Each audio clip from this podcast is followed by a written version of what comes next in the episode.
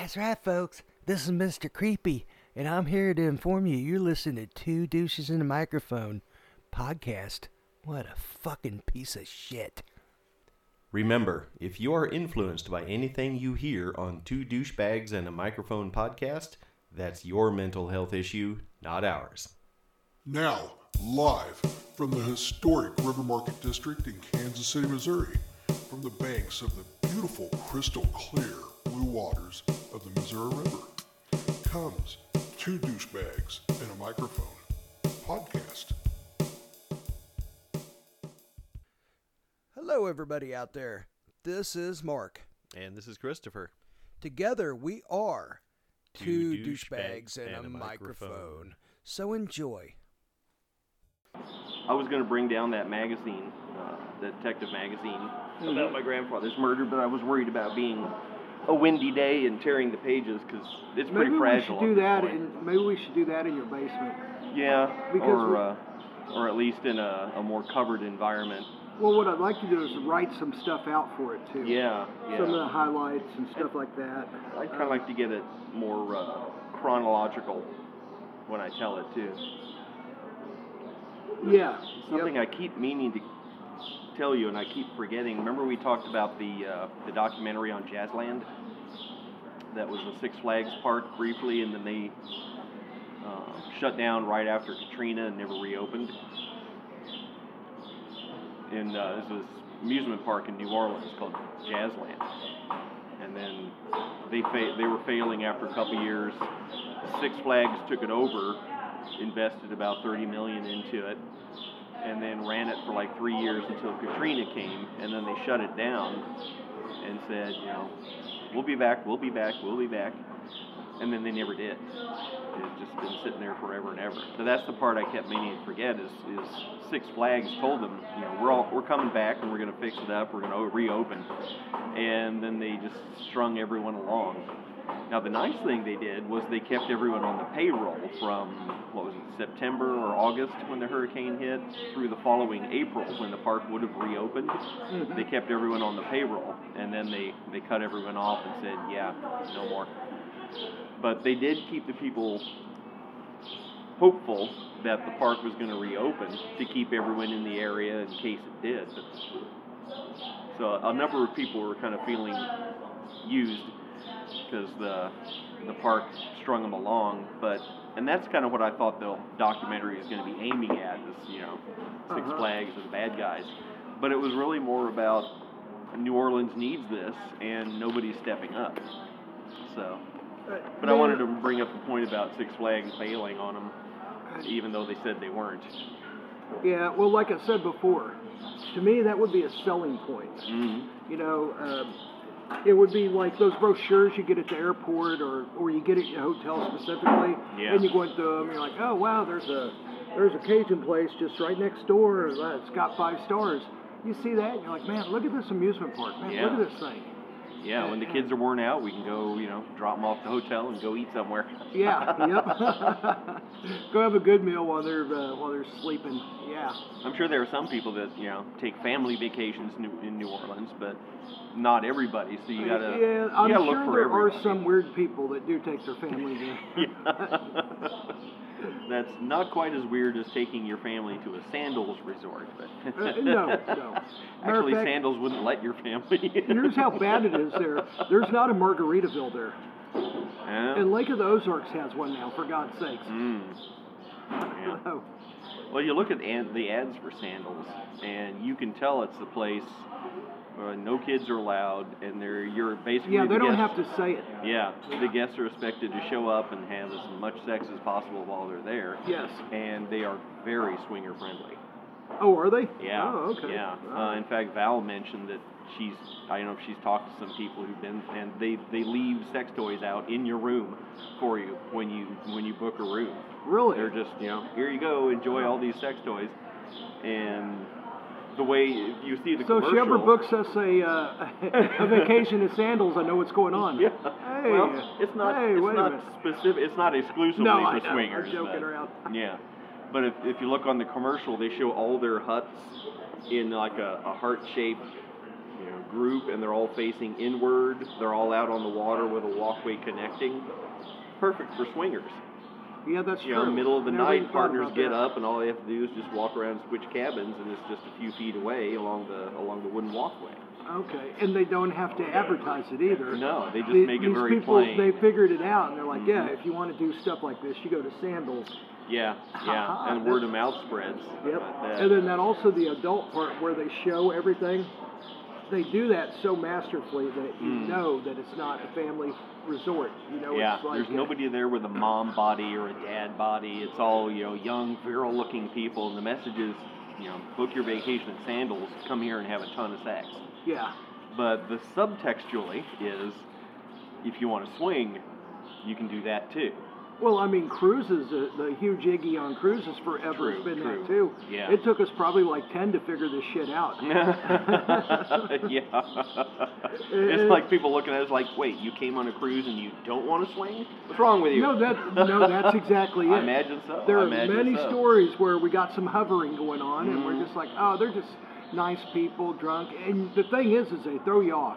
They throw you off with these really professional careers because, like, one of the worst ones that we ever got uh, not trapped in, but kind of, you know, they they uh, had this. Um, um, oh, uh, what do you call it? Travel agency deal. Mhm. And, the, and uh, anyhow, they're like, well, you come over later tonight uh, to our cabin, and we'll show you a cabin we got for half price and how we got it for half price. Yep. And uh, and also, we'll book you in on the next one where we have like hundred people going. We'll save more money there. And she was uh, like a, a, a child. Um, a, a pediatric nurse of Oh, some okay. sort, like an advanced one, a specialty, like maybe burns or something. Mhm. And he was a head guy at a Shriners Hospital Oh wow. that helps kids, and he was very serious about it because he handed his card out, and he goes, he goes, hey, if you know a kid that needs help, you know, give him, you know, give him this number right here, give him this Mhm. card, give him this number, whatever. He said, we'll get them help. And so, I mean, they're like really nice people that just believe a little bit Yeah. think a little bit differently and like I said, I don't care. You know, they're not hurting anybody as long as they're everybody's on the same page. Yeah. I don't yeah. care. As long But- as it's you know, consensual and the people are legally considered able to give consent. All of them except Then, for the drug runners. The Yeah. drug runners were the shady ones that. Uh, Yeah. But ever all the rest of them are like professionals hmm and like really well spoken, and that's how they get you in. It's like, hey, how you doing? Oh yeah, yeah. Yeah. Oh, I got a niece in Kansas City. Yeah, she's uh, this and this. And then you start talking, and they're like, well, what do you do? Well, I'm a you know a financial accountant. Yeah. You know, they, they have all these professional jobs They're real well spoken, and I I don't know if I don't think like you know they're not lying. I'm Mhm. sure. I think what it is is like it, it's just like um, I don't know. To me, it's like an, an extra way to get you in. Yeah. Because you think like behavior like that, you think like maybe not that educated of a person, maybe. True, yeah, a Even though that's not you- necessarily true. I mean, maybe maybe the smarter ones. I don't know. you, you know, whatever. Yeah, I, I, it may be that a lot of the swingers are people who are just easily bored, or No, people who are never too. really cut out for a monogamous kind of lifestyle. Actually, anyway. that's what I was thinking right there. Is people that just can't, they just can't pull the trigger on a regular lifestyle because they're like advanced on a lot of different things. They're like, well, this stuff is just same person coming home every. I don't know about that. Yeah. You know. But when uh, in the somewhat um, truthful biography of uh, Larry Flynt, uh, Mhm. Woody Harrelson played and Larry you're right. Flynt somewhat, in that. Yeah. somewhat truthful. But there was a scene in there where uh, Larry Flynt and his longtime girlfriend are in a tub, and he proposes to her, Uh huh. And she laughs it off at first, and he says he's serious, and she says. No way. Why would I give up having sex with all these people to just have sex with you? And his response is, the hell are you talking about? I'm not, not talking about monogamy. It's the last thing I want. I'm just talking about getting married. So he was telling her, let's get married, but we're going to continue this, you know, polyamorous lifestyle. And she was like, oh, okay. So there are people like that. There are people who can make it work, and the people, you know, a lot of people Oh, eventually there would get jealous be, there would have to be or- people that make it work because it's, Yeah. way too much of society for it to be Yeah. like a dead end. You know, And it would that- end up like Amway. Yeah, you know, yeah. just- And, and that's another lie they taught us in school is that, you know, this way is the normal way, the way everyone should be. This Well- is what it's supposed to be. Instead of what it really were saying was, this is common and this is what the people in this category are comfortable with. But all the rest of it is still, I mean, there's nothing inherently wrong or bad about having sex with multiple people, Well, even mean, at the same all- time. A lot of it goes back okay to the. Bible, you know, and if you True, read by the true. Bible, then you're going to think, man, this stuff is horrible. But if you don't believe in anything like that, then you're just going to be like, well, it's a little different than what I'm accustomed to, but what's the harm? They both agree. Yeah, and there you get back. Then you get back to, and people say, "Well, the Bible says this." It's like, well, the Bible says all sorts of things that people don't do anymore. Go to the First Testament. And, Yeah. Yeah, no. There all, Uh, all the rules in Leviticus. Apparently, if you tattoo yourself, you're going to hell. And look at all the tattooed people who claim to be Christians Yeah, that's true. and read the Bible. It's Well, like, but then really? the same So token, you can that uh, part you ignore. You can ask for forgiveness too. So you Yeah. tattoo yourself, then you say you're sorry, then that means you're okay. Yeah. I mean, I- But you then know. the hook is you have to actually really be sorry, and not just doing lip service. Here's the hook to me right here. Is I mean, I God can tell if you're really sorry or not. You know, your Uh, yeah. neighbor or your priest may not be able to tell. They may think, "Oh yeah, I was really sorry," but if you're just saying that so you can get away with it, yeah, God's gonna know. Here, here's what I think right here. Yeah, absolutely. He's like, oh, this douchebag, look at him. He's trying to get by on me. yeah, I'll, I'll sin and then I'll run right to confession and confess. But on your way to confession, you get run over by a car, and, And well, you go to hell. well, you get to confess. Whoops, timing is everything. Here, here's the way I think right here is is uh, I think at one point in everybody's life, everybody's sorry. Yeah, It, ju- just a preponderance of whatever, you know. Maybe it's like your couple of animals died, couple of good friends die, someone close to you commits suicide, gets ALS, you know. yeah. There, there's a point where everybody has regrets. I, I'm sure even the most demon bastard of anybody probably has regrets. Now, the thing I want to know is that is that how you bring it up to God, or do you, you'd have to bring it up to God, right? You'd have to be like, man, I'm really sorry, and I believe in Yeah. you, or It, it, I've heard a number of ways. Some, sometimes they will tell you, you know, if this is what you feel in your heart, God will know. yes, that's what I'm saying right there. Others will say, you not only have to feel it, but you have to say it. There are, there are a number of uh, religious leaders who, and religions who will tell you saying it out loud gives it more power, more authority. No, that is true. More effect. They they have so much proof on So- speaking everything out loud. Yeah. Gives it more power, gives it more existence, gives it validity. and even even uh, um, physics, you know, there's a branch of physics that is is tying into that, uh, where where they're learning that information is as eternal as matter and energy. You know, you can't destroy energy or matter. You can only Yeah. change it into something else. Um, they're saying information is the same way. Once information has been learned, it is never unlearned. It doesn't matter if everyone who knew it dies, that information still has been gathered and exists.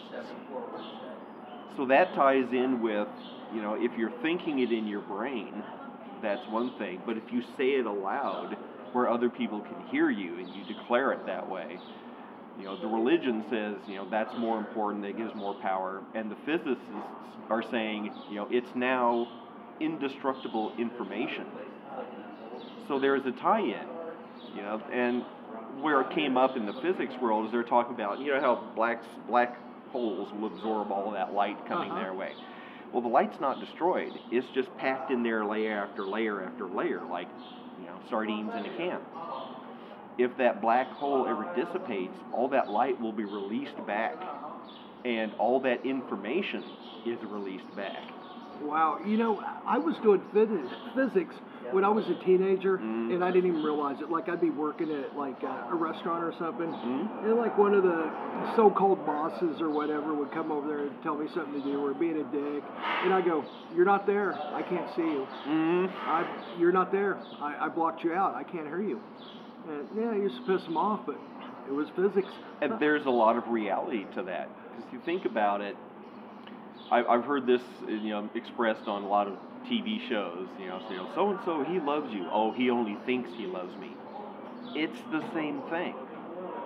Thinking that you're in love is being in love because that's what it takes. You have to think in your mind and believe that you're in love.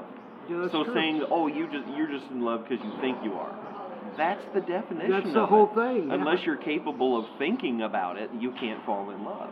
Yeah. So just saying, "Oh, you just think you are," uh, same thing. Same thing. Yeah. So that that you know that that also ties into the universe exists as it exists, but what we experience is what our senses can understand and our brains can interpret. The rest Yes. just gets thrown away. You know, we're experiencing a tiny fraction of everything that's going on around us because our senses aren't attuned to it. And so that that leads to whatever you see and think you see and feel, that's not what other people necessarily see and think and feel. But what's the reality? Well, the reality is whatever is real for you, because that's all you can base your life on. Yeah. It's what you know. I can't get inside your brain and see through your eyes and think using your brain. I can never understand the world the way you see it.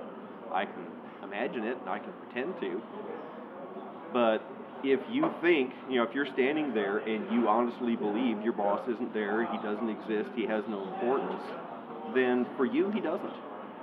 For other people, yeah, he's standing right there and he's yelling at you. Or for you, your reality is it's just an illusion, it's just a figment, it's not real. And for you, that's reality. Now that doesn't that doesn't mean that the boss can't reach out with a big stick and hit you on it and you won't feel it because that's reality too. But if your reality is that you can't see him, hear him, acknowledge his existence, and he doesn't exist until he hits you, then no one can say that's incorrect or just made up. It's well, that's your reality. Everyone's reality is different. Everyone's sense of time is different. You know, the snowflakes have it right on some respects. We are all vastly different in how we interpret the universe. Time moves at a different rate for everybody but there are enormous amount of similarities too. So, well, our I our, just- our premiere uh, I told him later today we think we'll have- truncated episode Yeah. is, is about re- about ready to go. Yeah, yeah, we We're gonna- think uh, a little bit later on today. What's today? The 25th. I think so. Yep. A little bit later on today, we're hoping to have the uh, kickoff episode, um, and it's not going to be extremely long one. It's just going to be a little taste. Yep. Yep. Kind of like whenever you go to wine tasting, they'll give you a full glass. Yeah. They give you just yeah. a couple of sips in the bottom, and then Always leave them wanting more. that's right. So, so we're going to do that, and then not post for another year, Mm. and then we'll put like 30 of them up at once. Yeah. And then, of course, you have to buy into our multi-level marketing scheme. Yes. And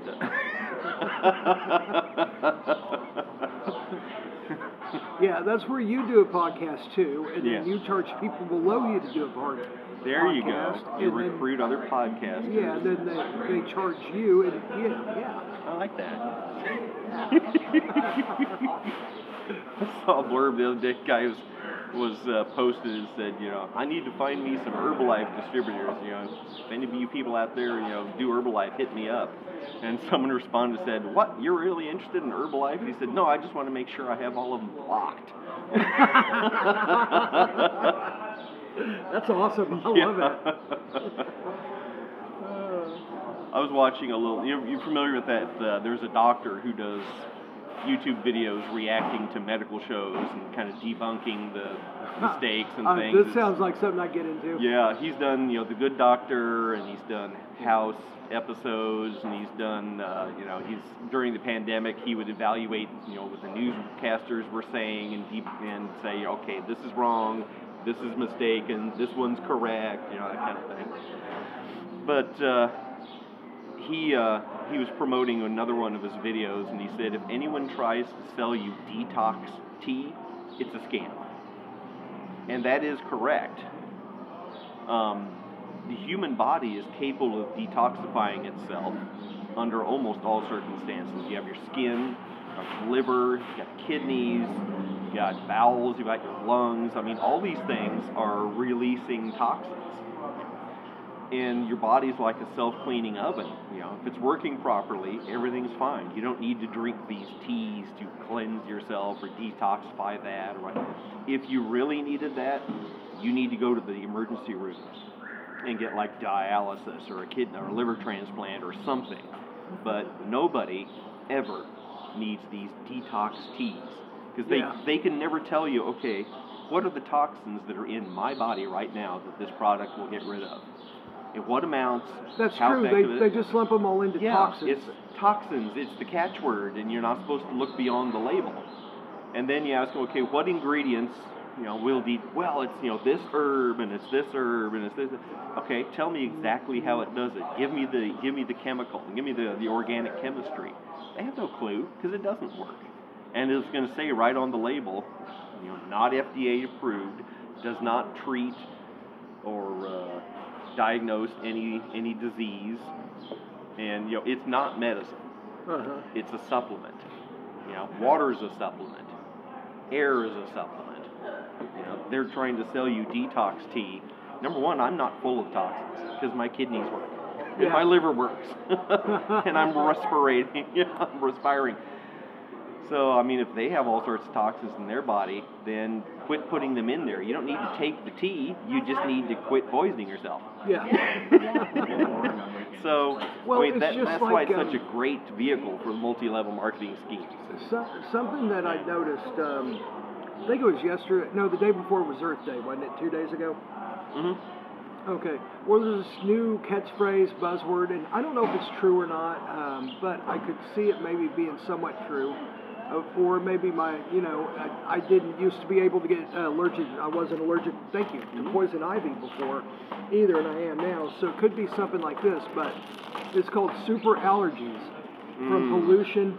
And, and then you know regular pollen or grass or mold or whatever. hmm But those two combined brought a um, bring up super allergies, is what they're saying.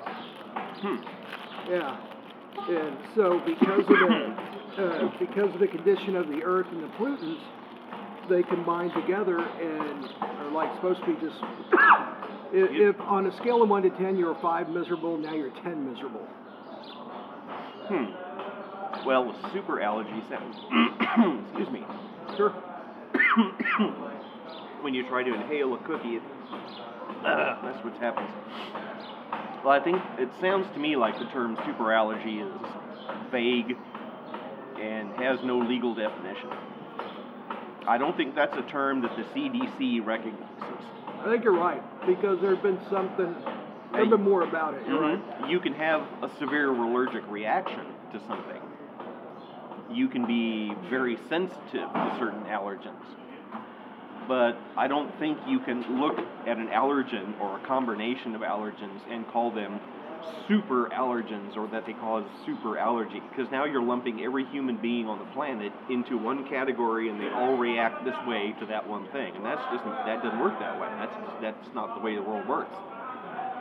Some people may have a heightened allergy to that combination. But the way they present it is, ooh, it's a super allergy. And the first thing in most people's mind is, wow, that's going to kill me. I need to protect myself. You know, what is it? What do I need to buy? What do I need to take to prevent this? That was just the thing. hmm no one had any answer for it. Yeah. And that's that's something At least that, not what I read. that I like to watch for in you know news shows and commercials and things is the meaningless phrase or term or word that sounds official, sounds authoritative, but has absolutely no legal definition. I got one for you. You can use it on anything. Tell me if you remember this or not. This a few years back. Mhm. I could see someone come up with this because there's absolutely nothing else to really go by on this. Physoderm was for skin, or still is. Yeah. They came up with Physoface. Specifically for your face skin. Yeah, it was a condition. Hmm Made your skin like I don't know, maybe zits or blush or you know something. Oh, okay. Yeah, and anyhow, it's called whenever you put this physoderm on your face, all of a sudden you became, you know, a physo face. huh? Yeah, look it up when you get a chance. Yeah. And I was thinking, man, you talk about like nothing to go by. Someone came to this ad agency and said, well, we're, we like for skin, but we like to concentrate on face. Someone's like sat over there chewing on their pencil. Hmm. Yeah. Hmm. Physoface. And probably, eh, probably eight out of ten of them was like, yeah, get the fuck out of here. Yeah. But the right person was like, you know what, we got nothing else. Yeah. Go film it. You know, have it filmed. And you know, alliteration always helps. Physo face. You know, hmm having them both start with the same letter, it just makes it more catchy. Yeah. You know, like you know, even even the president done build back better. It had to Uh, all three yeah. start with B. You know, it couldn't wonder be how many times he had to rehearse that. I mean, they couldn't name it something intelligent or reasonable or something a little more explanation. They had to give us some stupid little catchphrase. Well, they did rename it after a while, trying to sell it again, and I Mhm. forgot what. better, stronger, faster. I don't Yeah. know, something like that. Yeah. My Anyhow. response is, fuck your slogan. Just do something. Yeah. I don't need a fun slogan or a great ad campaign. Just be a president, do your fucking job, fix the country, or get the hell out of office. Yeah, if you're gonna I sit don't there care in what party cup, you are. get the fuck out. I don't care if you're Democrat, Republican, Yeah. or whatever. You can either do it or you can't. If Yep. you can't, then get the fuck out. Let someone else that can do it. Yeah. I- Someone reasonable. yeah. yeah. Someone reasonable. Yeah. You know the the the like two or three percent of Donald Trump that is actually worth anything was Mhm. the two or three percent of him that had no patience for the bullshit politics as usual.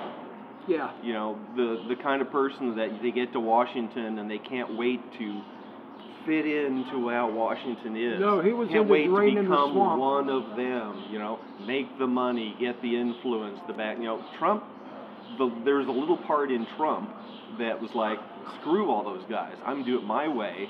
I'm not doing any favors for you. I'm not patting your back to get you to pat mine. You're going to do what I say because I'm the president. Yeah. And that little part of him was a good thing.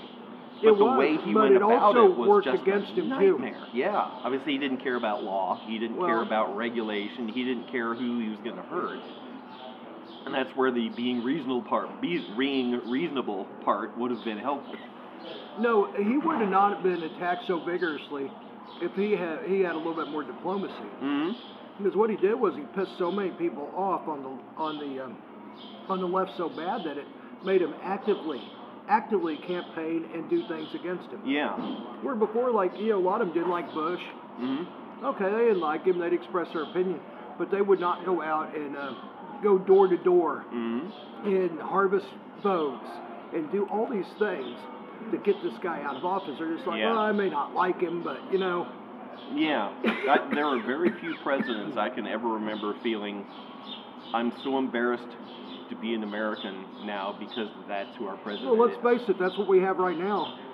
That's what we had with Trump, Yeah, and now too. and that's what it turned into with Clinton Mhm. when he was starting to get blowjobs in the Oval Office, and then all of his all the people who were supposed to be you know feminists and champions of women's rights, etc. that's a good point. They all just completely ignored the fact that President Clinton was a sexual predator and used his office to rape women. yeah, and the All, thing is, they're all like, "Oh, but he was so good. He was so wonderful." well, I get, I got so Eh. sick of hearing that. Yeah, He was a great president, was he? Really? I think he was just better than what was what somebody had before. But that doesn't mean he's great. It means he's he sucked a little less. Yeah, his tech, the tech boom was going on when he was president, and he didn't get in the way of it. Mm. Probably didn't understand it. Probably not. Hell, He's I didn't understand it. He's like, get the fuck away from me. I got three chicks coming over. You know? Mhm. Right. I mean, that's where you hire people below you smarter than you. yeah. If you're secure, you'll hire people people smarter than you Mhm. to get the job done that you don't understand. Like a defense secretary, you know, he probably knew nothing about that. Yeah. Make sure you got a damn good smart one, and don't be afraid if he runs over you a couple of times. Yeah. Because that guy knows more. Yeah. You know. and whatever whatever a, a a celebrity does, celebrity meaning you know actor, performer, politician, business head of a business. Elon Musk could be considered a personality or a celebrity at this point. Oh yeah. But anybody who is a celebrity, their fans will always forgive them for whatever they do. yeah. And the one, the people who aren't their fans aren't won't forgive them, but they didn't matter anyway. Yeah. Now, if they do, you do something horrible enough, some of the people who were your fans will say, "Uh-uh, that's too far for me," and others will say, "Oh, cool, look how far he's going," and they'll climb on board. It's just a matter of where can you steer it to stay, you know, on so top. So true. It's so true. So, you know, here's a good example Miley Cyrus. Mm-hmm. When she was young, she was Hannah Montana, and she was the little darling, little sweetheart. My niece really loved her and had Hannah Montana merchandise, etc.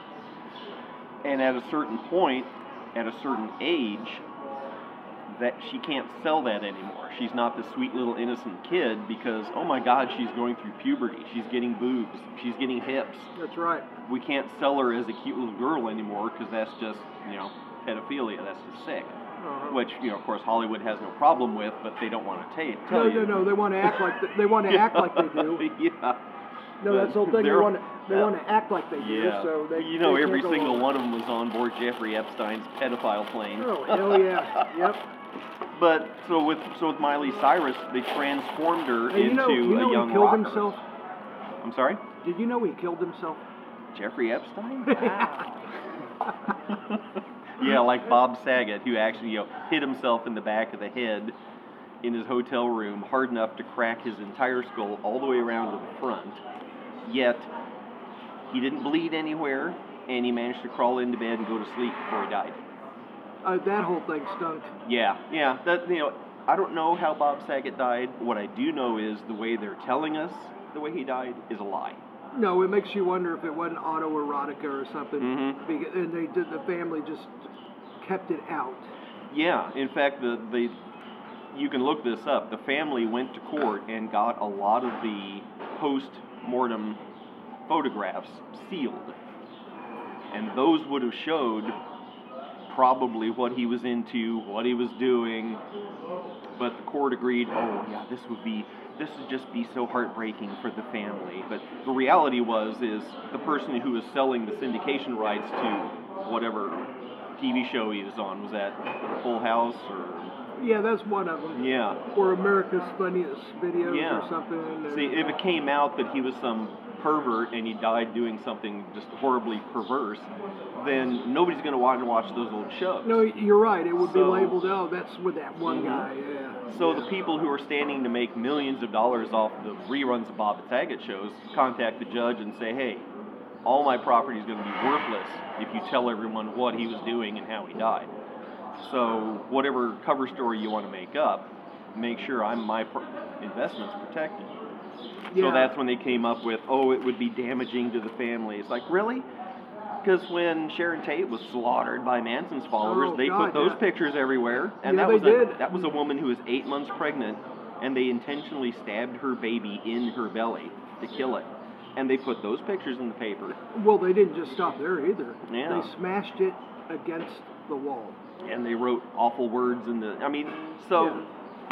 So telling us that oh well these Bob Saget photos would be too harmful for the family. No, somebody paid you to protect their investment in Bob Saget TV show reruns, and now they just lied to us about the way he was killed, and you know people are forgetting. Ten years from now, people will say Bob who, and they'll see a TV show with him on it and go oh that's cool. But if he got the reputation of being some sicko, pervert, weirdo, and people would say, well, yeah, well, he got what's coming to him. I ain't watching his show anymore. Follow the money wherever it goes, and you'll find out who's pulling. You're not going to find the truth, but you'll find out who's who's manipulating, pulling the strings. You can kind of infer what's going on by by who's making money and who's losing money. Sorry, another person asked about our podcast. Wanting to know when it's coming out. and after they hear the first one, they're going to be going, "Oh my go, God, I can't Now unhear this that." is on my phone. I gotta wait till it erases in the memory. Hey man, I downloaded your podcast and NSA showed up at my house. Fuck, man.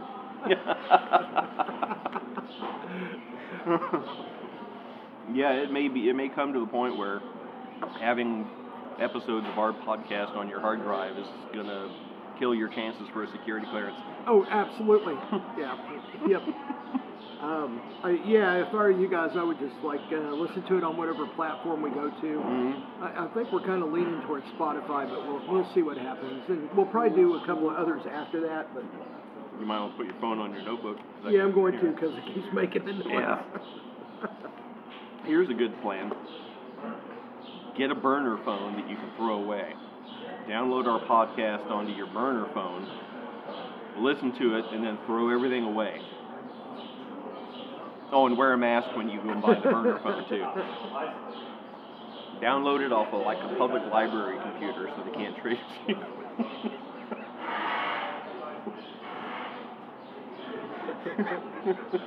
Here we are, a couple little tiny ants thinking we're Supermen.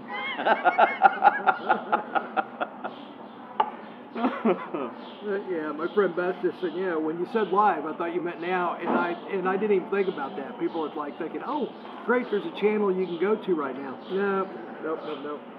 I said it is live, but not to, but not to anyone not here. Mhm. Sorry, I, I, I didn't think about that. So. But we are going to be doing some live.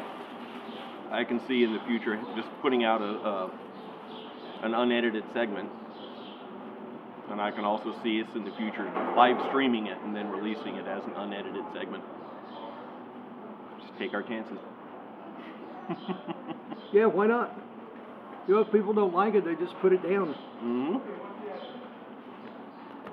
Yeah, I, imagine our podcast is so horrible that whatever you're playing it on, you probably just throw it into the closest lake you can, Mhm. just to get away from it. And watch the fish float up, Yeah. belly up to the yeah, surface. Just be like, oh my god, I, I don't even want to touch. I don't want to touch it to shut it off. I'm just gonna throw it in this lake so it'll quit, and I can I can just erase myself from it. Yeah. I'll go get another phone.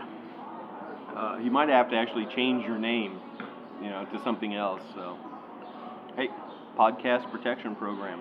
Yeah. I listen to the Two Douchebags podcast. Now I gotta live in Arizona and work at the gas station. But actually, the weather here is a lot nicer in Missouri, so thanks, douchebags.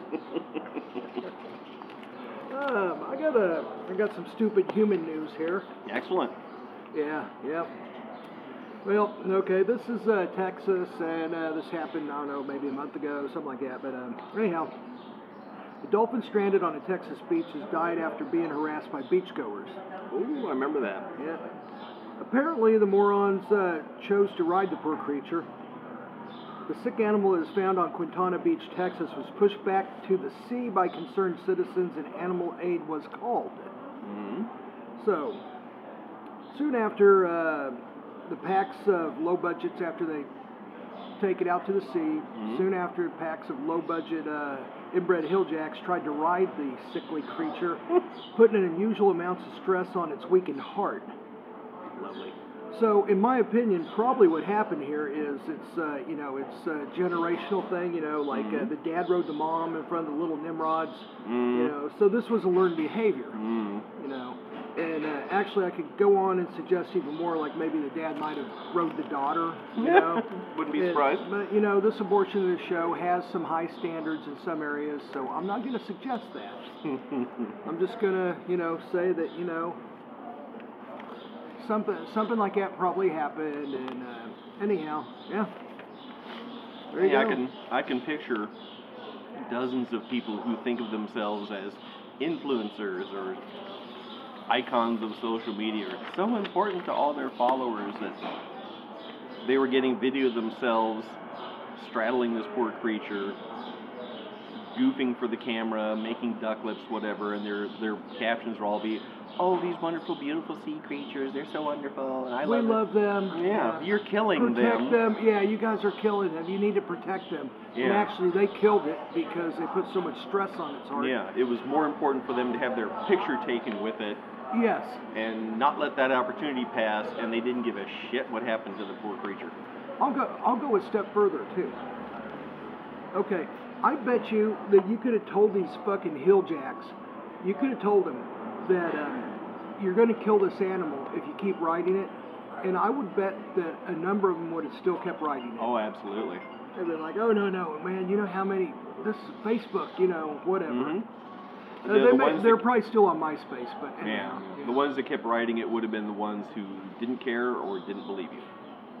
And the Yeah. ones who didn't believe are the ones who generally refuse to believe anything that makes their life inconvenient. Yes, I would agree. They'll believe anything in the world if it's fun, exciting, cool, but if it makes their life inconvenient or maybe a little bit sad, mm-hmm. doesn't matter if it's the absolute truth, they're not going to believe it. Because it's people who live in the moment. You know, they always say, live in the moment, it's so wonderful. Really? Because people who live in the moment are the ones who are going to crash into your car because they don't give a shit about next week when you have to pay for a new car. How's that for living in the moment?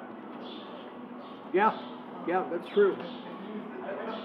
Uh, you know that uh, Taylor Swift um, has a millipede species named after her? Whoa, really? Yeah, yep. Um, Derek Hennen, an entomologist, entomologist, I believe is how it's pronounced, uh, completed his PhD at Virginia Tech in 2020.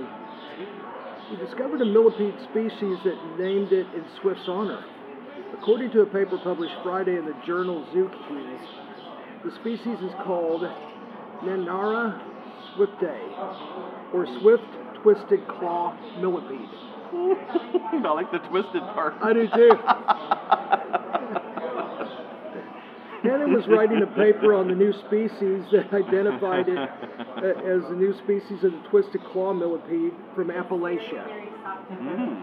The, the name honor is actually a thank you to, from her, to, uh, to Swift crediting her music that helped him through some very tough times. So, anyhow, NPR went on and on about this. Me, I don't care to go on and on about it. I just thought it deserved somewhat of a mention. So, You know, that's the interesting thing about NPR. They're supposed to be the national public radio with no no endorsement, no axe to grind, you know, and they're not, you know, they're not beholden to sponsors. But a story like that, why would they choose to run it? Well, first thing I can think of is Taylor Swift's management says, "Hey, we'll donate 15 grand to your next pledge drive." run this fluff piece about Taylor Swift having a bug named after her. And NPR spread their legs and said, no problem. yeah, oh yeah, Mhm. because they, uh, if at the end of the day, if they don't get donations, Yep. well, actually, they get government subsidies too, but they still need donations, I'm Mhm. sure. So They yeah. could get by on the public subsidies, but they don't want to.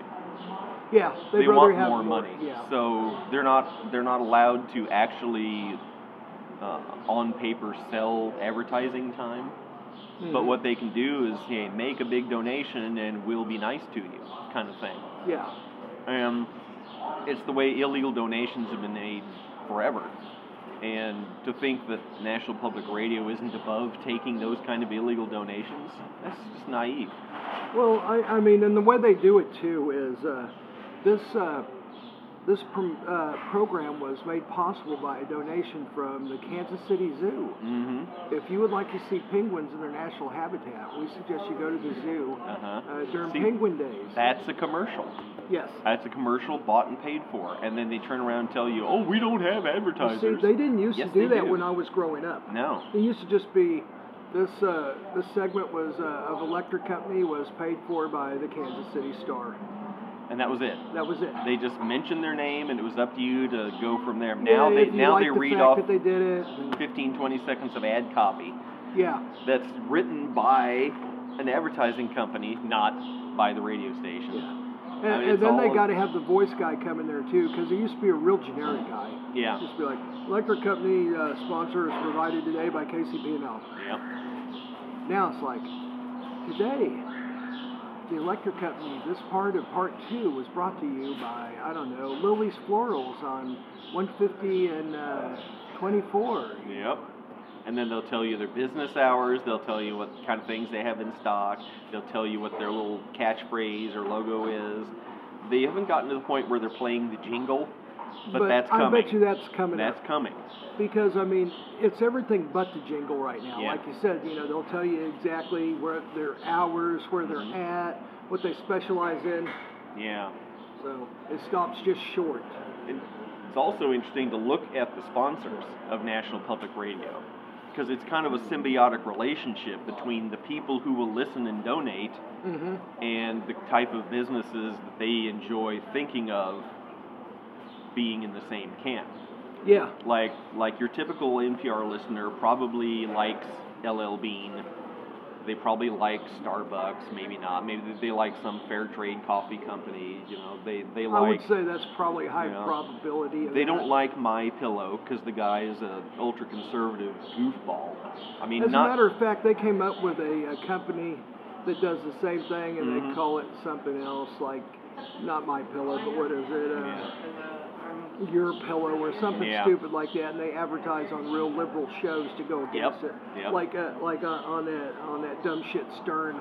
Yeah. They advertise on there. but the the the advertisements that you hear aren't going to disrupt the mindset of the person who's thinking, "Wow, these are my people. This is my radio station. I love everything I'm hearing. I'm going to give them money." And, and now NPR is saying, you know, give us money on our pledge drive. Give us money other times of the year just for the hell of it. When you need to buy a car, don't trade in your $15,000 trade in. Give it to us. They're telling you, don't trade in your car, just donate it to Oh, us. and they also explain to you the tax benefits too. Have you heard Uh-huh. that one too? Yeah, You yeah. can take this off your taxes. only so- if you only if you qualify to claim is that. Yeah. But they haven't stopped at just you know give us your car. Now they're saying give us your house. I've heard that on NPR. When you die, you know you know donate your house. They've already done you know donate in your will to NPR. They say when you die, give us money in your will. I mean that's pretty sick. But now they're saying give us your house. I'm expecting next year on the NPR pledge, pledge drive, they're going to say, sell a kidney and give us the money because we need it more than you do. Come on in and labor for free. Yeah. Move stuff around. But yeah, NPR is is just as big as money whore as any other radio network. Oh, actually, they may be worse by the way that they do things. And they, and then they feel so sanctimonious about it, or Oh, they give know. that, try to give that impression. Well, they We're try to act all like the they're others. actually, uh, um, Better than. yeah, they're actually really covering everything that matters, and they're doing you Mm. such a favor by being there. And we're trying to make people see things better, and we're trying to make the world a better place. When actually, they're just worried about their wallets. I, I heard a caller I call compare in. them to a televangelist. Yeah. Uh, yeah. oh, you heard a caller what? I heard a caller call in once and say, you know, you don't have fair and balanced reporting. It is all extremely slanted towards the liberal side. Yes. And there, and the person uh, representing the radio network was saying, well, the way we look at it is if we're getting the same num complaint number of complaints from the left and the right, then that means we're doing pretty well being in the middle. But the flaw in that argument is people on the right don't listen to that radio That's what I was getting ready to say. So they aren't getting calls from people on no the right. one, no They're one getting that calls listens to Tucker or Hannity does not listens to NPR. So the people calling NPR are the people who range from slightly liberal moderates to insanely liberal. So the in between of that is really damn liberal. That's their core audience. Mm-hmm. If they're getting complaints from that group, then incredibly liberal is their core audience. Mm-hmm. Because people who are ultra conservative aren't listening and calling in and complaining. Yeah, that's right. So their core audience is way over here to the left, and the people who call in saying, "Oh, you're too liberal," are people who are liberal still, Yeah, but they're counting them as conservative. yeah. When actually, that yeah. So they're skewing the results by thinking they've got a broad base of everybody Well, and they're saying they're all skewing- complaining equally. Well, you don't have a They're broad base skewing the results on purpose. Yeah, absolutely. They want to be able to go and go. Well, we're doing everything right down the middle Mhm. because here's why.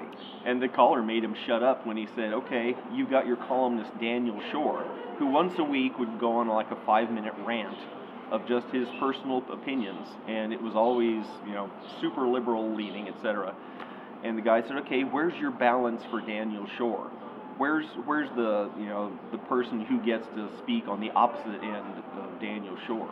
And they hung up on him because they had no answer, No, they don't. and they knew it. Yeah. Uh, well, look, I mean,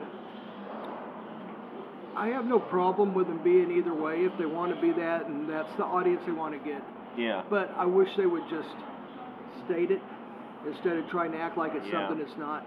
And that But- goes for anything. It doesn't just have to be NPR. It's uh, Yeah. the star. But the problem with NPR is they they're required to be fair and Because they get unbiased public because funds, they get public yes. funds. Yeah. So n- the fact is they're they're very slanted, but they have to maintain the their public insistence that they are right in the middle. You see, that's where I have a problem. To protect is, their money because stream. they're lying to protect their money stream. Yep. If they're really doing what they're supposed to do, they would put both sides, and Mhm. uh, and that's it. Just leave it. You know. Think think of, of, of all the great examples of large institutions lying to protect their money stream. Now you think of all those businesses, all these for-profit businesses. Disney. Here's another one: the Catholic Church. Oh yeah. They lied for centuries about the pedophilia, the child abuse, etc. And the only reason was to protect their money stream. hmm They weren't doing it because God told them to shelter pedophiles. Uh-uh. No. So you put you can put and you know the Lutheran Church, the Boy Scouts, uh, Penn State athletic program. These are all places that lied their asses off to protect their money stream. And it's not just these you know evil, corrupt businesses owned by rich old white men. It's everybody. Everybody. Yes. Everybody. Well, it seems to me like uh, we live in a society where you can point something out hmm really easily and not really have to put it to the test. Yeah. Yeah. Yeah. You know. And yet, I, I, I, I want to make the point clear. I'm not saying that rich old white men are innocent in anything. You know, there's there's a ton of abuse being committed by rich old white men. Like, you know, I'm not rich, but I'm an old white guy. Now, I'm willing to admit that, sure. But at the same time, we're not the only ones. There are a ton of crooked and illegal businesses owned by black people, Asian people, gay people, transgender people, left handed people, red haired people. It doesn't matter. Yeah. If you're a human being with a moderate intelligence, you are capable of lying and cheating and manipulating to get your way. Whether you do or not is up to you. But Yeah. you, every human being is capable of it. You got to remember that to start with. Mother Teresa, she could have beaten the shit out of people if she wanted to, but she didn't want to. She chose not to. It's not like she was physically incapable or mentally incapable. She just chooses not to. Yeah. But you, it, she, you shouldn't think, oh, they're such a wonderful person. They could never do that. That's the lie. That's the lie right there. Anybody is capable of anything, given the right pressure and circumstances. No, I agree. All you have to do is make it in their best interests to do it. hmm And whether that means, you know, do it and you'll get a bunch of money, or do it and you won't get killed, you know, either way, it's in their best interest to do it. Yeah. There will be people who will resist and say, uh uh-uh, I'm not going to do it. But they're capable if they chose to. And that, that, that's something I try to remember about everybody who's in authority. They are capable of abusing their authority on a moment's notice if it suits their purpose. And then five minutes later, they'll forget all about it and feel totally justified. Yeah, that's true. So, yeah, when your parents say, "Oh, trust trust the the policeman, he's your friend," uh-uh. Or the the way every firefighter is held up as this, you know, superhero, wonderful, they're the greatest people on earth. It's- really? So no firefighters have ever been arrested for domestic violence or killing somebody or drunk drive? Of course they have. It reminds me of that lawyer commercial. I can't remember. It doesn't air anymore, but it used to be like, so you come home, your wife acts weird. Mhm. She approaches you, says, I want a divorce. She says, It's okay. You can trust me. You know, it's not like we hate each other, it's just not working. Yeah. And then it goes on, all these catchphrases. We'll be fair. We'll figure out something straight down the middle. Then it Uh-huh. goes, Trust this. We're lawyers that defend you. I remember, that. Uh-huh. Yes. It was that. ad- It was that uh, lawyers uh, group that specialized in representing men in divorce settlements. yes. Specifically, men with a lot to lose, whether it be money or Yeah, and it says and to protect your financial financial means to do it. Yeah, yeah. Yeah. I remember that. Yeah, I love the way they did that though, because they're Mhm. like, "Oh yeah, you can trust me. We known each other forever." And it, Mm-hmm. it reminds me, it goes back to that song "Liar" by Henry Warren. exactly. I'm so sorry. It'll never happen again. Come on in. I've learned my lesson. I, I've seen that used as a comic bit on TV shows. Two people are, are arguing and say, Yes, you did. No, I didn't. Yes, you did. Yeah, yeah, I did. Really? You did? No, I didn't. and, you know, yeah, they can keep that going like five or six times, and it's a big laugh. But in effect, it's somebody denying the truth, making you believe it, and it's played for a laugh. So when it happens to you in real life, oh gee, well it's just a funny moment that I got lied to and you know bilked out of thousands of dollars, but gee, wasn't it funny? just like on TV. Yeah. I, I tend to look at commercial television, any any any TV broadcast that has commercials in it. It's there to manipulate. yes. It's there to make you think in a certain way. Mhm. And overwhelmingly, it is to make you like the sponsors and enjoy their products and buy their products. Yes. Because that's the bottom line. If the TV show doesn't doesn't do it for the sponsors, the TV show disappears. Doesn't matter how great the show is. Doesn't matter if it wins, you know, tons of awards every year. Longmire is a good example. There's people who enjoy the show Longmire. It was doing great on A and E. Ratings were high. Lots of people watched it, but the demographic demographic of the people watching the show were older people, you know, 45 to 60, and the no advertisers cared to advertise to those people, so nobody would buy the advertising time. A&E canceled the show. It was a great show. It was it was you know high in the ratings.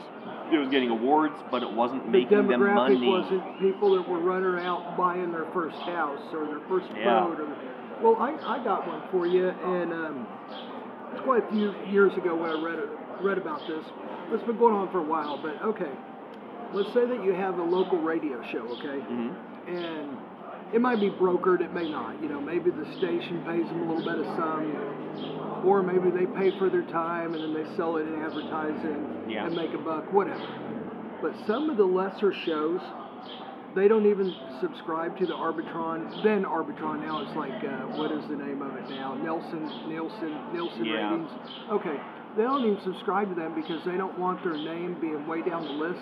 So Uh-huh. what they do is they have like a list of references, and they go, yeah, yeah, um, Jimmy Joe's Pizza down the road. Uh, You know, they uh-huh. started advertising with us, and now you know their their business increased by 50% the first month, and then by 70% the second month, and they build they build a platform like that to sell advertising. That's yeah. smart. That's a better way to do it. Yeah, and they're like, you know, we don't need an Arbitron. We have these people like we may have 300 listeners, but all 300 of them are going to go into your business and buy your stuff because they are fanatical about the show. That that's smart. It- that's an interesting. I, I like that you brought that point up because that also brings up the idea that if you're told the Arbitron ratings are the be all and end all, and all your advertisers are going to look at that first, then that becomes important to your radio station. But who Yes. says Arbitron's doing it right? Maybe they used to be, but times have changed. Maybe their their uh, program, their uh, equations Well, are what flawed. really or brought them down, I think Nielsen does it different. What really brought them down was uh, someone, I think in Congress, determined that my uh, was it minority radio stations or something needed to get like every one point that everyone else gets, they need to get two or three points.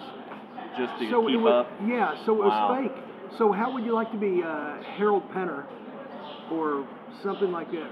Is it Harold Pener, like uh, That's the clothing, clothing store, Yeah. right deal? Okay. Peter's Clothiers, that yeah, kind of stuff thing. like that. How would you like to be those guys? And you see, man, look at this. This um, minority-owned radio station has a 22%, and you know, 101 The Fox has a 19%. Mm-hmm. Uh, and look, they're advertising so much cheaper over here. I'm going to go over here. Mhm. But then you find out later that that was a bullshit 22% that is actually more like a 7%, but they tripled your points and ratings. They gave them in the Experian boost, Yes. meaningless The points. Experian boost, absolutely. Yes. And that, and I don't think Nielsen does that. Nielsen does Yeah. a personal peop, people meter, Yeah. and where people actually wear this device, and you know, and, and it actually catches. There's like a code in on everything that's sent over the air. Not in our abortion. You know, Yeah, no. Nobody cares about that. No. But uh, you know, uh, we we could look later on analytics and see the one and a half people. How we got a half person, I don't know. Yeah. But the one and a half people that listen, uh, you know, well, uh, look at that, one and a half listen to the first uh, douchebags. Two listen to the second when we gained a half a listener. You know. Oh, cool. Yeah. So. Um, uh, Nielsen, Nielsen, I think it's actually pronounced Nielsen. Nielsen does it right, they because they can actually prove. Yeah. And then they have the other stuff where people are like saying they call in and go, "Hey, what'd you listen to last night?" And then like uh, here's something that happened. Like let's say uh, you got a you got a uh, lawyer, okay? He rides a Harley on the weekends, and we all know this douchebag, you know. Yeah, I'm a rebel. I got a tattoo on my left cheek. Uh, okay, and, and he's a fucking lawyer, or he's a uh, um, I don't know. Let's say an engineer. Okay, Yeah. he's some douchebag engineer or something, and you know during the week he's like all Johnny clean clean, and then on the weekends he goes and he rides his Harley and he has a couple of beers at some place down in the middle of nowhere called the Pit or something. Yeah. uh, so uh, uh, so anyhow, okay, so this uh, um, anyhow, I forgot where I was going with this thing now. Oh, okay. They would say key shows that make them sound cool. Okay, so they go, so, uh, so okay, Johnny, uh, Johnny douchebag. Um, I like him already. Yeah. So, so what, what, what, what morning show do you listen to? Oh, I listen to Johnny Dare, man. Oh, that guy's fucking. Oh man. Mm-hmm. Oh yeah, I remember when he smacked that guy in the balls. Oh my God, it was so funny. The dude puked on him. You know, but actually he doesn't listen to that. No. He listens to NPR or he listens. He wants you. He wants to feel like the kind of person who would listen to Johnny Dare. Yes. Yeah. They they found that out. Like you know, a lot of people try to sound cool by saying, or they or Mhm. like someone tried to sound more intelligent. Well, uh, yeah, um, I listen to KCUR for all the local news and all the tidbits. I like some of the. Uh, you know, some of the uh, professors that they bring on, they bring on some interesting subjects, but Yeah. really I listen to, uh, I don't know, fucking Goofball and Billy or something. Yeah. Yeah. It, it's it's a commonly used. Now the. PPM, the PPM records what you're listening to. Yeah. and they take certain this, certain that, certain that, Yeah. all equal number of everybody, throw them all in a pool, and that's how they determine. It may not quite be right, but it's a hell of a lot more accurate than the old way of doing it when they just call up and ask people. Yeah. And a lot of times people are fucking eating anyhow, and they're just like, Tell them. Oh, what I listen- Tell them anything. Yeah, yeah, Get them off the phone. Yeah.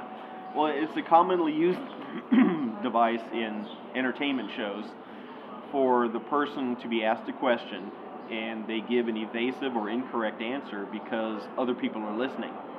And then later they track that person down who asked them and said, "Oh well, I didn't want to say so in front of so and so, but here's the real truth of what." oh, I, I got one. Yeah, Okay. and but but that's what they do when you they call up and they say, you know, what radio stations do you listen to? What movies do you like? They're going to tell you what makes them sound cool to the people listening to them. If you don't mm-hmm. catch them alone and in an honest mood, you're not going to get an honest answer. Exactly. Yep. Yeah. Yeah, and, yeah. and that's, something that everybody are, you know knows happens because they use it all the time on TV. You know, someone will lie because someone's listening, and then go back later and say, "Oh well, here's the real truth." But so of course that happens in everyday life, everywhere. Well, I got a great example. Let's say that like um, you work in a business that's uh, all right wing, Mhm. okay, and you're the only left winger there. You're a really huge liberal, okay, but you you may not, or vice versa, the other way. You may not want them all knowing exactly how you feel Yeah. because then all of a sudden you never know. You might get shunned. You might get treated different. They just you know. And when it's really nobody's business. Yeah, it's really nobody's Yeah. business how you feel, and I think that most people, I would say that even people that think they're one way or another, 90% of people are, are down the middle, hmm and a lot of these hot button issues is just how you grew up and how you feel about things, Yeah. And it's really not that much difference. And pretty much everybody thinks that they're kind of pretty close to average, even though everybody nobody. does, yeah, Very few people are, but that's the natural tendency to think, well, this is how I feel, and you know, I'm okay with it, so I'm probably pretty close to average. And, well, Yeah. everybody thinks they're pretty close to average. Everybody does, because one of the problems is, is no one can really explain to you average. Yeah. It's what you perceive to be a normal world. What And- is it? Yeah. there are there are at least three different ways of getting an average. Uh, this is this is something that I'd forgotten. This is something we were taught. Actually, were taught in school, but was was uh, never connected to how we could use it. Um, let me. I'm interrupting here to tell about talk about averages. The No, averages no, no, that, that's fine. that we're all accustomed to is where you have like 10 different results, you add them all together, and then you divide by 10 because that's the number of results you had, and that's your average. Um, and that's called, um, there's mean average, median average, and mode. I think that's called a mean average, is you add up all the results and divide by the number of results. Now, a median average is you take the highest result and the lowest result, find out the one that's in the exact middle. That's the median average. You can think of it like the median in a highway. So while most of the results might have been around the three or four inch uh, number range, maybe the one that was in the middle of the highest and lowest is closer to 17. You probably got very few results of 17, but that's the one right in the middle of the highest and the lowest possible. Good point. And yeah. that is a useful type of average. And then the third type of average is called a mode or modal average, where you disregard everything except the most common result. Like the vast majority of people who answered this question responded with the number three. But if you averaged it any other way, you'd get a different number. But the most common response was three, so that's what they use as their average. Now, each one of those ways of determining average is legitimate, but you can lie by telling people, well, the average income is this. It's like, well, what type of average? Is that the one they have, the income most people get, or is that right in the middle between the you know, richest billionaire and the poorest person? Or is that Good the point, yeah. average that you know, if everyone earned the same amount of money with all the available money, this is how you'd get. They're all very different numbers, very different ways of steering how you're looking at what they're telling you. But if they don't tell you what type of average they're using, you have no clue. Yeah. You can't draw any conclusions. But they just say average. You know, the average user can expect 10 to 15, you know, whatever. Well, what type of average are you talking about? But your your mind is going to assume the best case scenario for you because you want it to work for you. As you know that. So when they say average, it doesn't really mean average the way you're thinking. Because if it if if it did, and that's what worked out best for them, they tell you. But when the, when the commercial or the TV show or the politician or whoever the influencer is telling you something vague, mm-hmm. it's because they want you to fill in the blanks with what you what is the most favorable. Instead of telling you every step of the way and want trying to make you believe it, they lead you down the path with a few things, let you fill in the blanks from your own head of things that please you. You're doing half the work for them. That actually that makes sense. Yeah, And then you come out with the outcome you want. that's true. I'm coughing a lot today. It's allergies, I Yes. believe. Super allergies, remember? Oh yes, Yeah. super allergies. Yeah. Yes. Maybe I'm allergic to all these people down here. That very that could be very possible. Live from his underground bunker underneath the Little Blue River, another exciting episode of Ask Mr. Creepy. That's right, pilgrims. I'm here for all your questions. Email me at MrCreepy72 at mindspring.com. Woo woo. Talk to them, bitches. So, Mr. Creepy, I'm so glad you could join us uh, because I've got a very pressing issue. Well, of course. I'm always here for you guys. Oh my God. You mind if I cut my toenails? I, I guess. Be all right. Okay. Um, Okay, I'll answer any question. I'm gonna be clipping my toenails. okay. Um, I'll And watch for if- flying um, shrapnel. I'm wearing my short shorts, my cut off jeans. So let me know if Lefty gets loose. I'll gladly tuck him back in. Okay. oh. Ah, I, Well, what, what- I've what- almost forgotten what I, was going to ask you. But anyway, so Could Mr. Creepy. reach in the grab bag and see if there's a question? oh no, not that bag. Not that bag. okay, okay. This Woohoo. one. Okay, okay. Oh, here's here's a good question. Uh, I was at a, a, a party the other day. I guess you know party gathering. Yes. Um, and you know there's was there was food out, and there's there's dips, and you know ranch, and and and you know cheeses and things like Mm, that. Sounds delicious. And there was somebody there who was uh, he was double dipping. Yeah, and Oh my. Oh, it's uh, Oh, what, what can you do about a double dipper? Well, a double dipper is an evil, evil creature. A double dipper is a person who wants to control the party without saying a word. This is a sick, see that. twisted, demented, soulless jackal that needs to be stopped.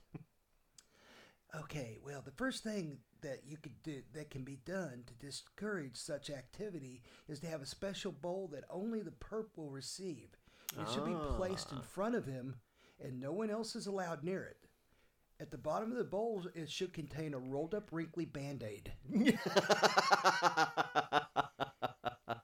I like the band aid. But you know, these double dippers are evil son of a bitches, so they're probably kidding. still going to stay and still trying to.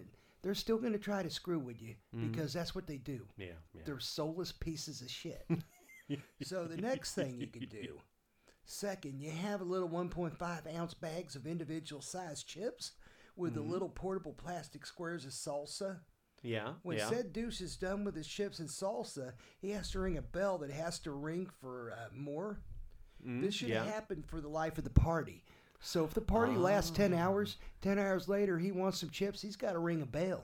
and everybody knows the double dipper has to get his little thing of salsa and his little thing of chips and go sit in the corner like a good little douchebag. oh, it's very He's similar to the walk of though. shame. Yes. Yes. Yes. now, thirdly, now that crazy that that that piece of crap, he's not going to leave yet. You're just going to have to keep convincing him. Yeah. So the third thing you can do is you spread uh, before mentioned douches dips or salsa all over his personal bowl of chips. The bowl should have his or hers name on it. Mm-hmm. The yeah. bowl should look like a plate of nachos, only with dips and salsa, or possibly a bowl of rotel yeah. with a crunchy yeah. surprise in the bottom.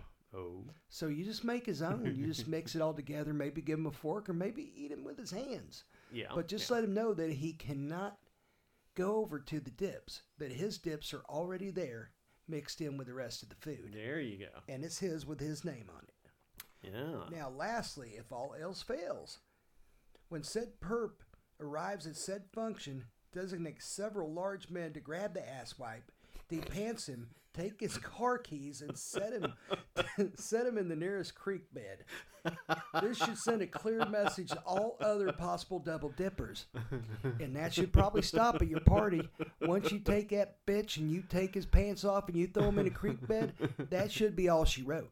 Because if he don't learn from that, then don't tell him about any more parties. yeah. You guys talk about a fake party across town, and then you go have your party. But other than that, there's not a whole lot we can do about these evil creatures that live among us. They eat and breathe. Your your kids know them. Your parents know them. It's it's just it's it's a really bad situation. I wonder if we could like maybe put a uh, you know one of those invisible fences that they use for dogs. Maybe like put that around the uh, the buffet area so uh, Oh, the double dipper wear- gets close and it vibrates the crap out of his neck. Yes, that'd be great. Hey, I think I'm gonna grab. and that way everybody Oh, at no, the no, party can stop and look. There's the double oh, dipper. Oh, look at that. Oh, look at those red marks around his neck. Oh, that's going to blister and peel. Obviously, he doesn't learn. So And when when he's getting shocked, feel free to pop him in the nuts. Just smack that right in the old nad sickle. You smack him so hard you can actually feel his balls against the side of his leg give in from pressure. oh my god. Feels like a flattened pinky balloon. Just bam! Smash those balls to nothing. Or grab the balls with your fingernails and just keep digging in while you're looking in his eyes and say, You must die, Double Dipper. You must die. Okay, Mr. Creepy is Light touching him on himself fire. right now. So, just in case you all were wondering, he's Oh, he shit. isn't clipping his toenails anymore. I I see some cop lights. I'm out of here. Oh, wait. Oh, there he goes. Mr. Creepy's gone. Um, okay, have I ever? Uh, I don't think I've. I've talked to you briefly about Hulu's five G problem. Oh yeah. Yeah. Well, um, did you have something you wanted to get into or No, not? I'm just okay. I'm just looking. Okay. Well, Hu- Hulu, you know, um, they're a streaming internet TV-based service, you know, based TV service, if I can say that. Uh, you know, it, it's a platform that offers different packages. You know, it's like um, it'll uh, it'll offer live channels, live and local channels, as well as channels on demand. Oh, okay. There's a lower tier that you could just buy that's just on demand, Mhm. and that doesn't pertain to this Okay. because you, it's just sitting there and it doesn't matter. You can be anywhere and get them. They don't care about that package. The Yeah. package they care about is the seventy-dollar one that I subscribe to, and that's so like you can get channel four and nine and five, all the local channels. Mhm. And uh, anyhow, so uh, I had it on my, I still have it on my phone, but when I used to go out of town to work, um, what it was is, uh, let's say I was in Miami or on the East Coast somewhere, okay, and I wanted to try to watch a local station. I heard like the weather was bad here, and I had to come home in a couple of days. Wanted to know what I might be in for. So uh, I'd go to that local station that would normally be there, and uh, at first it would like show the local stations. It hadn't figured out that I was somewhere else yet. Oh yeah. So I, yeah. I, I get on there, and then all of a sudden it would like just, you know, I'd hit channel four, and all of a sudden it would just blink, pop off, then pop back on and say log back in. ah. And then when I logged back in, it would take me to the local Miami station or Connecticut or wherever I was. And so Oh, I couldn't get the local stations. I'd have to get the Miami feed or the Fairfield, Connecticut feed or what or something. Oh, so that was their definition of local, not your definition of local. Yeah, yeah, wherever you were at, because contractually they had to offer that because you were in their territory. And that's probably cheaper for them to just give you whatever's local to your location rather than local to your home base. Yes. So they went the cheap way and they could still call it local channels because look, you're rare, it's local. Yeah, yeah. So Wow. anyhow, yeah. So Sneaky. yeah, I even called about it. Said, hey, you know, I want to get my regular channels. Oh, you can't. So, so yeah, all right. Hmm. Well, that's because I tried to get the Chiefs game in Nashville. I was in Nashville for quite a while doing a job, and Yeah. and Mahomes just came out as his first regular season game besides Oh, the one wow. in Denver at the end of the year before. Yeah. And like you know, I'm sitting there on this balcony, and I'm like, you know, I'm looking at the score. All of a sudden, it's like 14 to nothing Chiefs. All of a sudden, it's 21 to nothing. I'm like, what the hell is going on here? I go, and then I'm like reading mail, and Mahomes is going nutso, and I'm like, what the fuck? So I'm like, man, okay, here's what I'm gonna do. I'm gonna go in the corner here.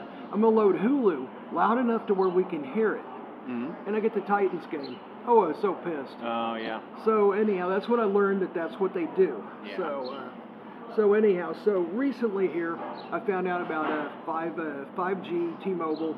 Or Google Fiber was really good at first, and then I had to buy a, a bigger plan. It was fifty dollars, and I had to buy like a seventy or eighty dollar plan, hmm just so I could, you know, get Hulu and Netflix comfortably without it being too bad. Yeah. So then it got to where Google, um, I'd have friends like text me during the Chiefs game, and uh, there'd be two minutes left, and they'd, they'd like, boy, we just barely pulled that one off. I'm like, what the fuck are you talking about? I got oh, two minutes they're left. already two minutes ahead yeah, or God, what a Oh, tough loss. I'm like, son of a bitch. Quit you know? telling me these. Well, they didn't, they didn't, know, that I was that- two yeah. minutes behind. Oh. So I'm sitting there going, this is bullshit. Wow. So then, uh, so then finally, I found out that there was like this T-Mobile 5G. So I'm like, all right, you know what? I'll give it a try.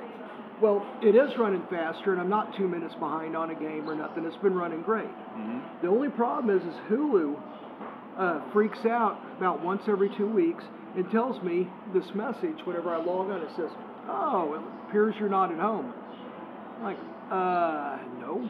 Let's see, couch. Uh, there's dogs.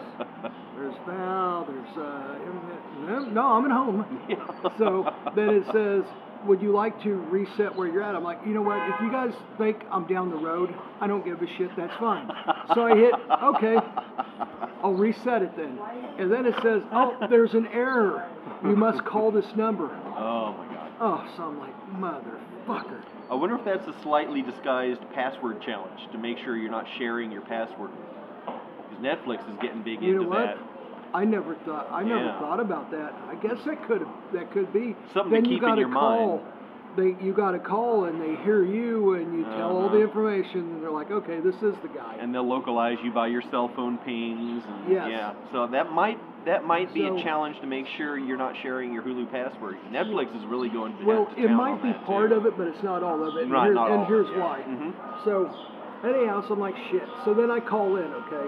Yeah. And then I'm like, you know, um, getting somebody that time of night, usually, because it's usually in the evening. It's usually Yeah. during the day, for some reason, it doesn't seem to really bother them, or it just never happened to me during the day. Yeah. The seven times it's happened so far, or whatever. It's always been at night, about nine or something. Or you know what? I probably get home about that time, and then I go to TV and it won't Yeah. log on. So anyhow, so I called down there and I'm like, hey, you know, um, I'm at home. And anyhow, this is, uh, you know, and I'm watching Hulu, and it's telling me I'm not at home, and then it won't let me reset it, uh, you know. Mm-hmm. So the lady's like, well, okay, and she's got to look, and she goes, well, you, uh, it says that you have a mobile connection. I'm like, yeah, I got a T-Mobile 5G. Well, that's the problem. So then they have me go to this uh, website called ipchicken.com. Oh, I think I'm. So they think that since your home internet provider it comes through a mobile- cell phone company, Yes. they they think you're constantly on the move. They refuse to believe that you're getting that internet at home because it's But coming from a place called T-Mobile. Even though, why should it be a problem? I know, In why do they Miami, care? knew I was in Miami. In Nashville, they knew I was in Nashville. In Connecticut, they knew I was in Connecticut. And that's the whole thing about connectivity and on demand. I tell them this shit too. I'm like, wherever you are, you should be able to get your content. I say Why do they care tell, if you're? you can tell everywhere else.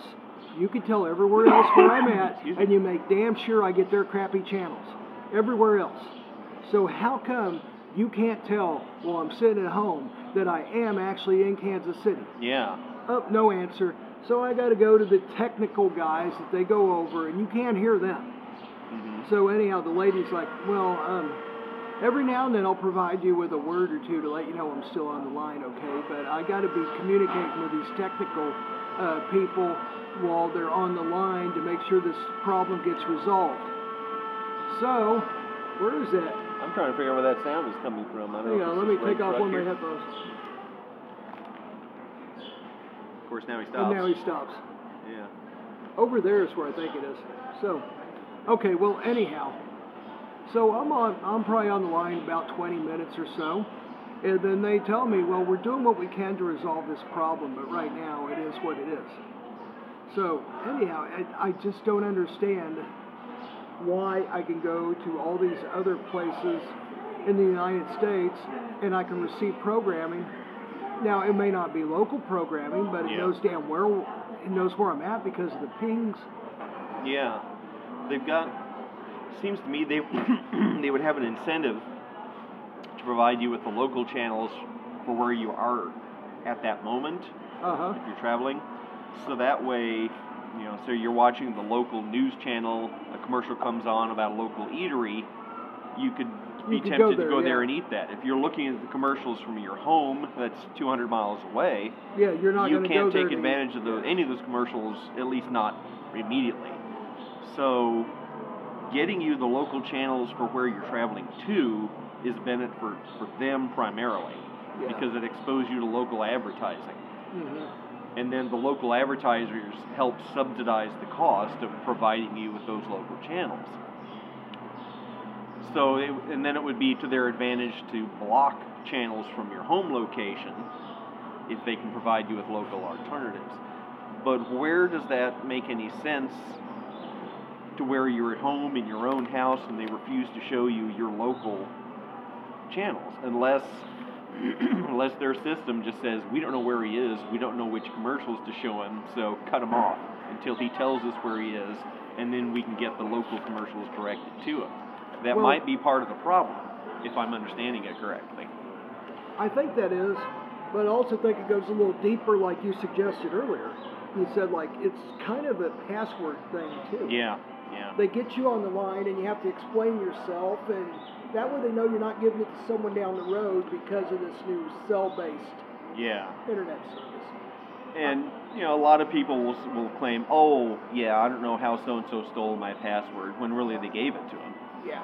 Uh, I know there's some companies, the streaming services, they will allow you a certain number of devices Uh-huh. on your account, like maybe three, like two cell phones and a home. And then like Netflix TV. allows you so Yeah, many. uh-huh. so- yeah. so then, if you know, if you want to give away the password to someone you like, and it always pops up, you know, at their location, then Netflix has to figure out a way to prove that that's not you there watching your Netflix. So calling you on the phone would be a good way. So that might be something that, that Hulu is doing. They're just calling up to make sure, is it you? Where are you?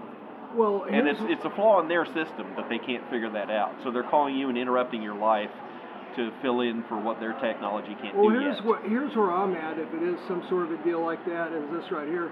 I'm investigating YouTube TV. I'm investigating Sling and all these other alternatives because if I, I like Hulu and I like the way it's laid out and I like the program. I like the on demand, all the on demand, all this stuff. Mm-hmm. But if I got to go through this bullshit any much longer, and if there's a better alternative that doesn't do that, I'm going there. Yeah, and that's really all you have to tell these people is Oh, I have. is just say, you know, this is getting too difficult for me. I'm going to some find some place that makes it easier. And tell them I don't care what it costs as long as it's easier. That's what I'm going to go with because you're making this too hard for me. Yeah, because I don't wish every two weeks to have to come home and call you No. and explain everything and then go on this stupid website and tell you my IP address. Yeah. When obviously you guys already know it anyhow. Yeah, yeah, Because if you didn't, why would you say I'm not at home? yeah, Yeah. yeah. Yeah. They're wasting your time. Exactly. Yeah. well, that would be a good response to him. It's like this is too inconvenient. It's it's taking up too much of my time. I'm going to find another service that does Well, this, and I don't have times to. I didn't get angry at all. I was just like, you know, I said, I, this is really just getting too inconvenient for me, and Yeah. I really don't like having to call you guys. And I was like, really, really overly nice. I go, listen, you sound like a lovely person, so it's nothing against you, but Yeah. I don't wish to have to call someone to receive channels that I already pay for. Yeah, yeah, Yeah, I said, you know, how would you like to do if you went to the store, bought some food, and then you had to call the store again to make sure you could eat it? yeah.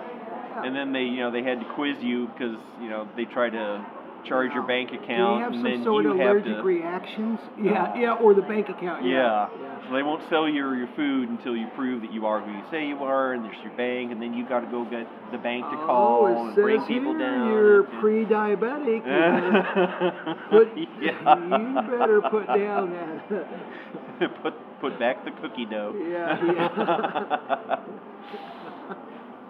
there's there's, there's, a, there's another problem that doesn't usually crop up until after you subscribe to the service is uh, live sporting events. Mhm. Sometimes you're very limited on where you can watch those. yeah, that.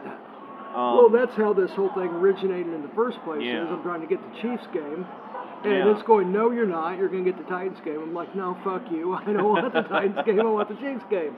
With with uh, with the Dish service I have, I, I have a, an app called Dish Anywhere, and I can watch whatever my home receiver can receive.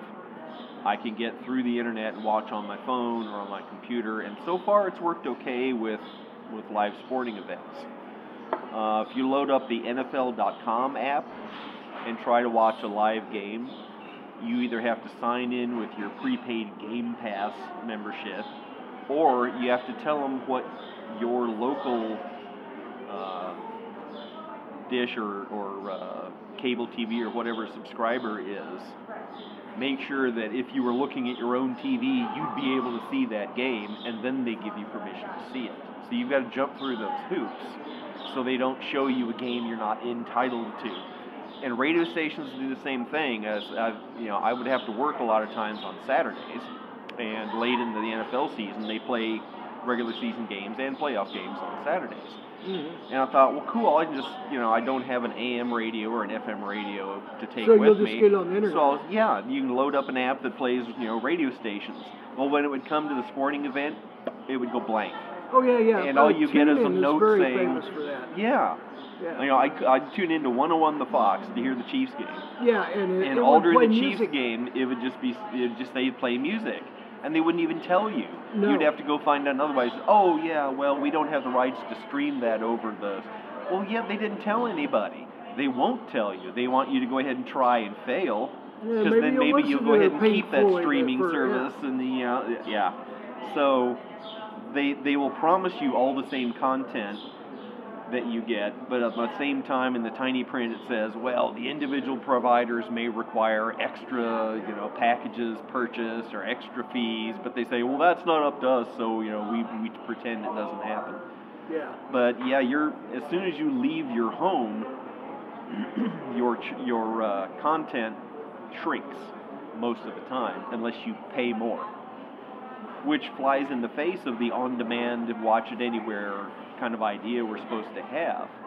But there again, people are making money off of it every way they can. Eventually, it'll get to the point where no one's willing to pay extra to get the same content they can get at home Yeah. and at that point it'll it'll become normal to not have to. But in the meantime, when as long as people are willing to pay extra for it, they'll charge extra and they'll block you from the content to see if you'll pay extra.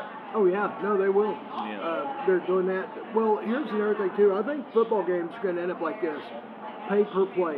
It's Yeah. like, oh, you want any certain game, five bucks. Oh, you want this game, five bucks, or whatever. Yeah. And if it were a la carte like that, I could get into that. But when they make you buy every game every Sunday all at once in one big giant package, uh-uh. No. Because there's no way in the world I will I- I ever to watch a football game by like half those NFL teams. I'm just not interested Yeah. in them. And I'm not going to pay for the rights to their games when I'm not going to watch them. Like Jacksonville against Detroit. I'll Who watch that game. Yeah, I'm. You know, if I like Jacksonville, maybe I'll watch it. But I, I won't even watch a Super Bowl if it has the Cowboys in it, or the Patriots, or the Bucs, or any of those teams, unless my team is playing them. But if you know, it's these teams I've been overexposed to, and that's why they make you buy the whole package. Because if you could pick and choose, then the darlings would get left behind. Yeah. It's like, damn it, we can market the Cowboys, but nobody's buying them. We'll force them to buy them. You can't have what you want unless you buy this cowboy crap too. Right. so, but yeah, an a la carte would be great. So if you want to watch every every Chiefs game this year and just pay for those, yeah, I could do that. And maybe buy every, you know, pick another team that I like and want to follow, and then when Well, the teams play also each games other, that are interest us. Let's say the Raiders are playing the Chargers. Yeah. And the winner of that game is going to face us mm-hmm. in, in, in, the, in the wild card game, or- Yeah. or, that makes a difference on whether we get home field advantage, or those Yeah. are important games, yeah, but yeah. Let's they say won't the show Patriots us. are playing the Bills. Yeah, And if the Bills win, they get home field. If the Patriots win, we get home field. Well, I'll buy that game. yeah, but instead we get Eagles at Cowboys, Yeah. which makes no difference whatsoever to what happens with the Chiefs. No, yeah, nobody. and they do it because oh the Cowboys are popular. Well, not to me, they're not. You know, give And me I an don't oppor- even think they're that popular anymore. Not like they were. No, but sometimes it just goes by momentum.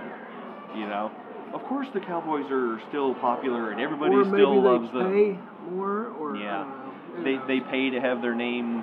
You know, they you know the Cowboys came up with the own. that. Yeah, they, they came up with term America's team by themselves. I mean, nobody anointed them America's team. Not everybody came up at once and said, "Hey, man, this is Yeah. America's team." No, the Cowboys created that slogan, slapped it on themselves, and then And pretended it, everyone yeah. else was calling them that. Yeah. Eh. So, Yeah. But you know, I'm not interested in watching a Cowboys game. But if they have to pay a bunch of money for the rights to it, then they're going to force me to pay for it by saying I can't get what I want unless I pay for that too. Yeah. So they make their money. Yep. You know, I, I've uh, I've got a little thing here. It's a little segment here that I want to call. Oh, it's up there. Okay. Um, life imitates art. Mm. I'll explain it to you. Okay. The Walking Dead series on AMC. Zombies are everywhere, right? Yeah. Okay, constantly dodging them, right? You know, we're just like, uh, you know, me and you are sitting here. All of a sudden, I look over, I go, "Hey, hey, Christopher, Is there like 10 zombies coming at us? You're like, oh shit, yeah, it is. Hang on. Uh, let me go get the guns or whatever, okay? And, you know, they want to come over and eat our brains or whatever the fuck it is they do. And, you know, and of course, Mm. Typical result is, shit. yeah, we're, we're them after they get done with us. And, and they get to eat our brains and feel good or whatever. So, okay. So, real life. Okay. Drug addicts, mental illness, these tent people we're talking about are everywhere. Con- You know, um, everything's constantly being stolen everywhere. You know, because these people don't want to be a part of society. You know, they're uh, they're you know trampling over everything in their path. These people are the zombies, Yeah, yeah. and you know they're stealing your personal property. Catalytic converters are the brains. Yeah. Yeah. And, and anything worth of value, you leave something in your Yeah. backyard or something, uh, some metal, copper wiring, whatever. So I'm saying that this this uh, this art came to real life in front of our eyes. yeah. It's yeah. just a little bit different, but a lot the same thing. And some of these people will kill you. I mean, you know, it's not all like you know that like. Um, and I want to get your feelings on that about. I think that modern day is we are in a zombie apocalypse, Mm-hmm. but the zombies are pilled out people, people with mental illness, people with bad drinking problems, Mm-hmm. and they're everywhere. And there's flocks of them, and there's people trying to live with these things everywhere, just like getting in their way, running after them, doing stupid shit, trampling everything, making stuff look horrible, stealing your shit. Dude, that was loud. Yeah, that was. Well, yeah, that that kind of got me thinking along the lines of uh, the the the zombies that we're currently dealing with are are mostly in scavenger mode. Yes. Whereas in the movies and TVs where they show you know the actual undead zombies, those are predators because they have that would one be the, thing that they would want be to the get. biggest difference. Yeah. They want to come eat you, and then you're one of them, and they're, And they that's, go on. that's the big difference between a predator and a scavenger is a predator has a specific food and the means to get it. Otherwise they die off. They die off. A scavenger can eat a wide variety of foods and therefore can take the least dangerous path to get it. Whether it's, you know, I found something lying on the floor or I was able to steal it from this other animal, but a scavenger rarely has to go and kill something to eat it Yeah, they may yeah, kill they'll- something to eat what that animal has. Um, but a scavenger is a lot more adaptable. They're not always fatal. I mean, they're just more nuisance than anything else. And I'm, I'm not trying to imply that, that homeless people are not humans. You know, I'm just comparing them to, you know, like raccoons or, or other scavengers.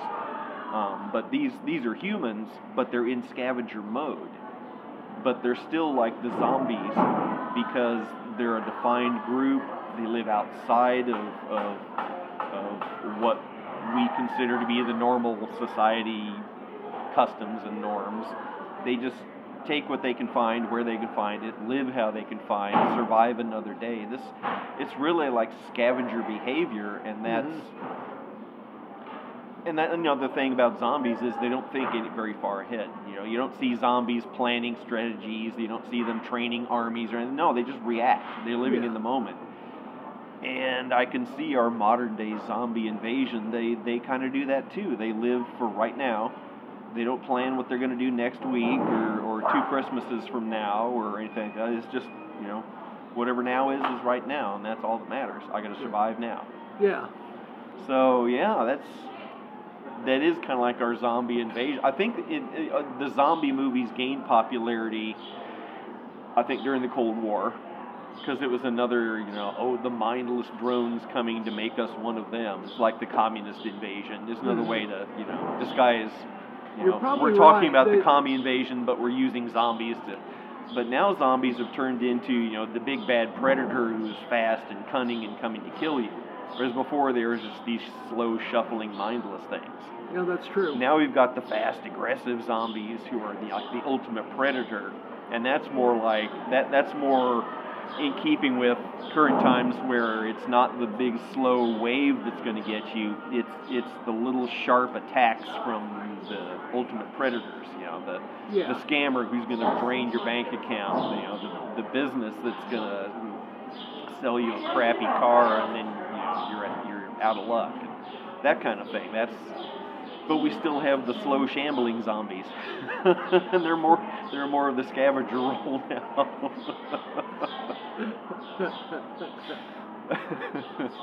Modern day zombies. We've got a better microphone, but you have to subscribe to our uh, premium service. Oh yeah. Yeah, yeah. Now we have to invent a premium service to It's get you the same subscribe. podcast. it's the same podcast It was done in a professional studio. yes. Yeah, yeah. Of course, we get to decide what's a professional studio. You just have to take our word for it. His basement. Yeah. My basement, pot of coffee. Yeah. It's a pro studio. Yep.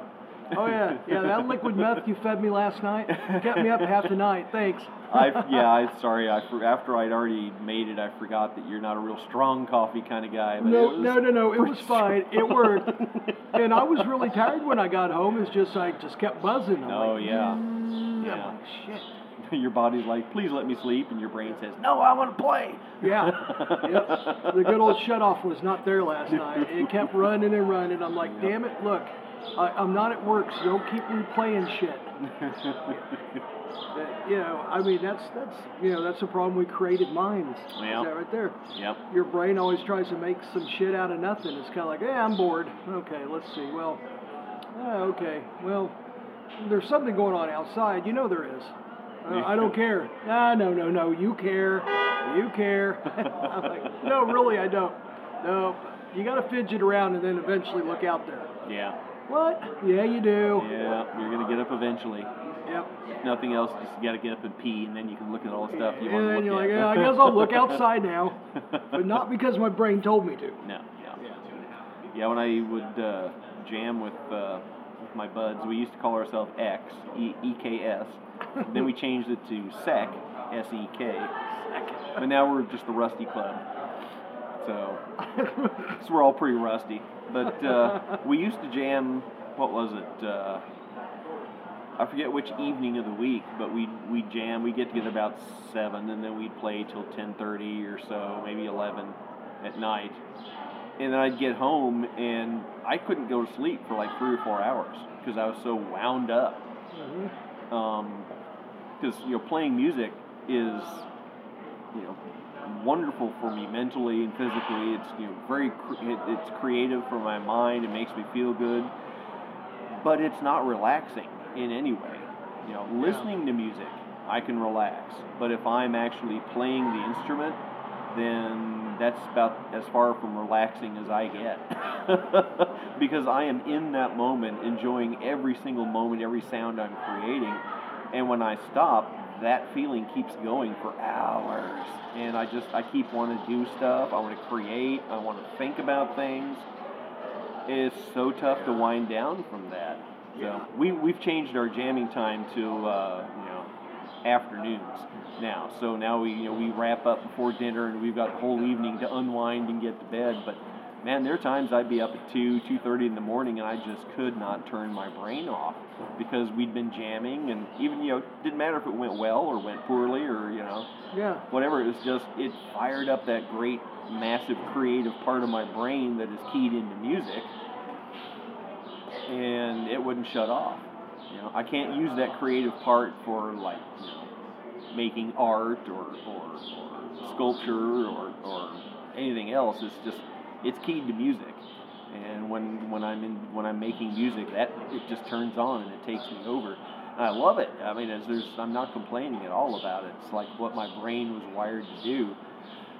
But it's really tough to shut it off. Yep. so, you know, sometimes it's caffeine that's doing it, but sometimes it's just, you know, getting yourself all worked up over something and then you can't get yourself calmed down. I'm sure after a football team plays a you know really emotional tough game that they're probably pretty wired for hours. You know, because you you're in that you're in that mode of, you know, create, compete, do, you know, succeed, excel. And you know, nobody puts any more pressure on me when I'm playing than I put on myself. I hear every single mistake, every little flub. It's, people's like, "Hey, that was great." It's like, "Oh my God, can I do another take?" No, that's the thing about creative people is nobody ever thinks it's that good.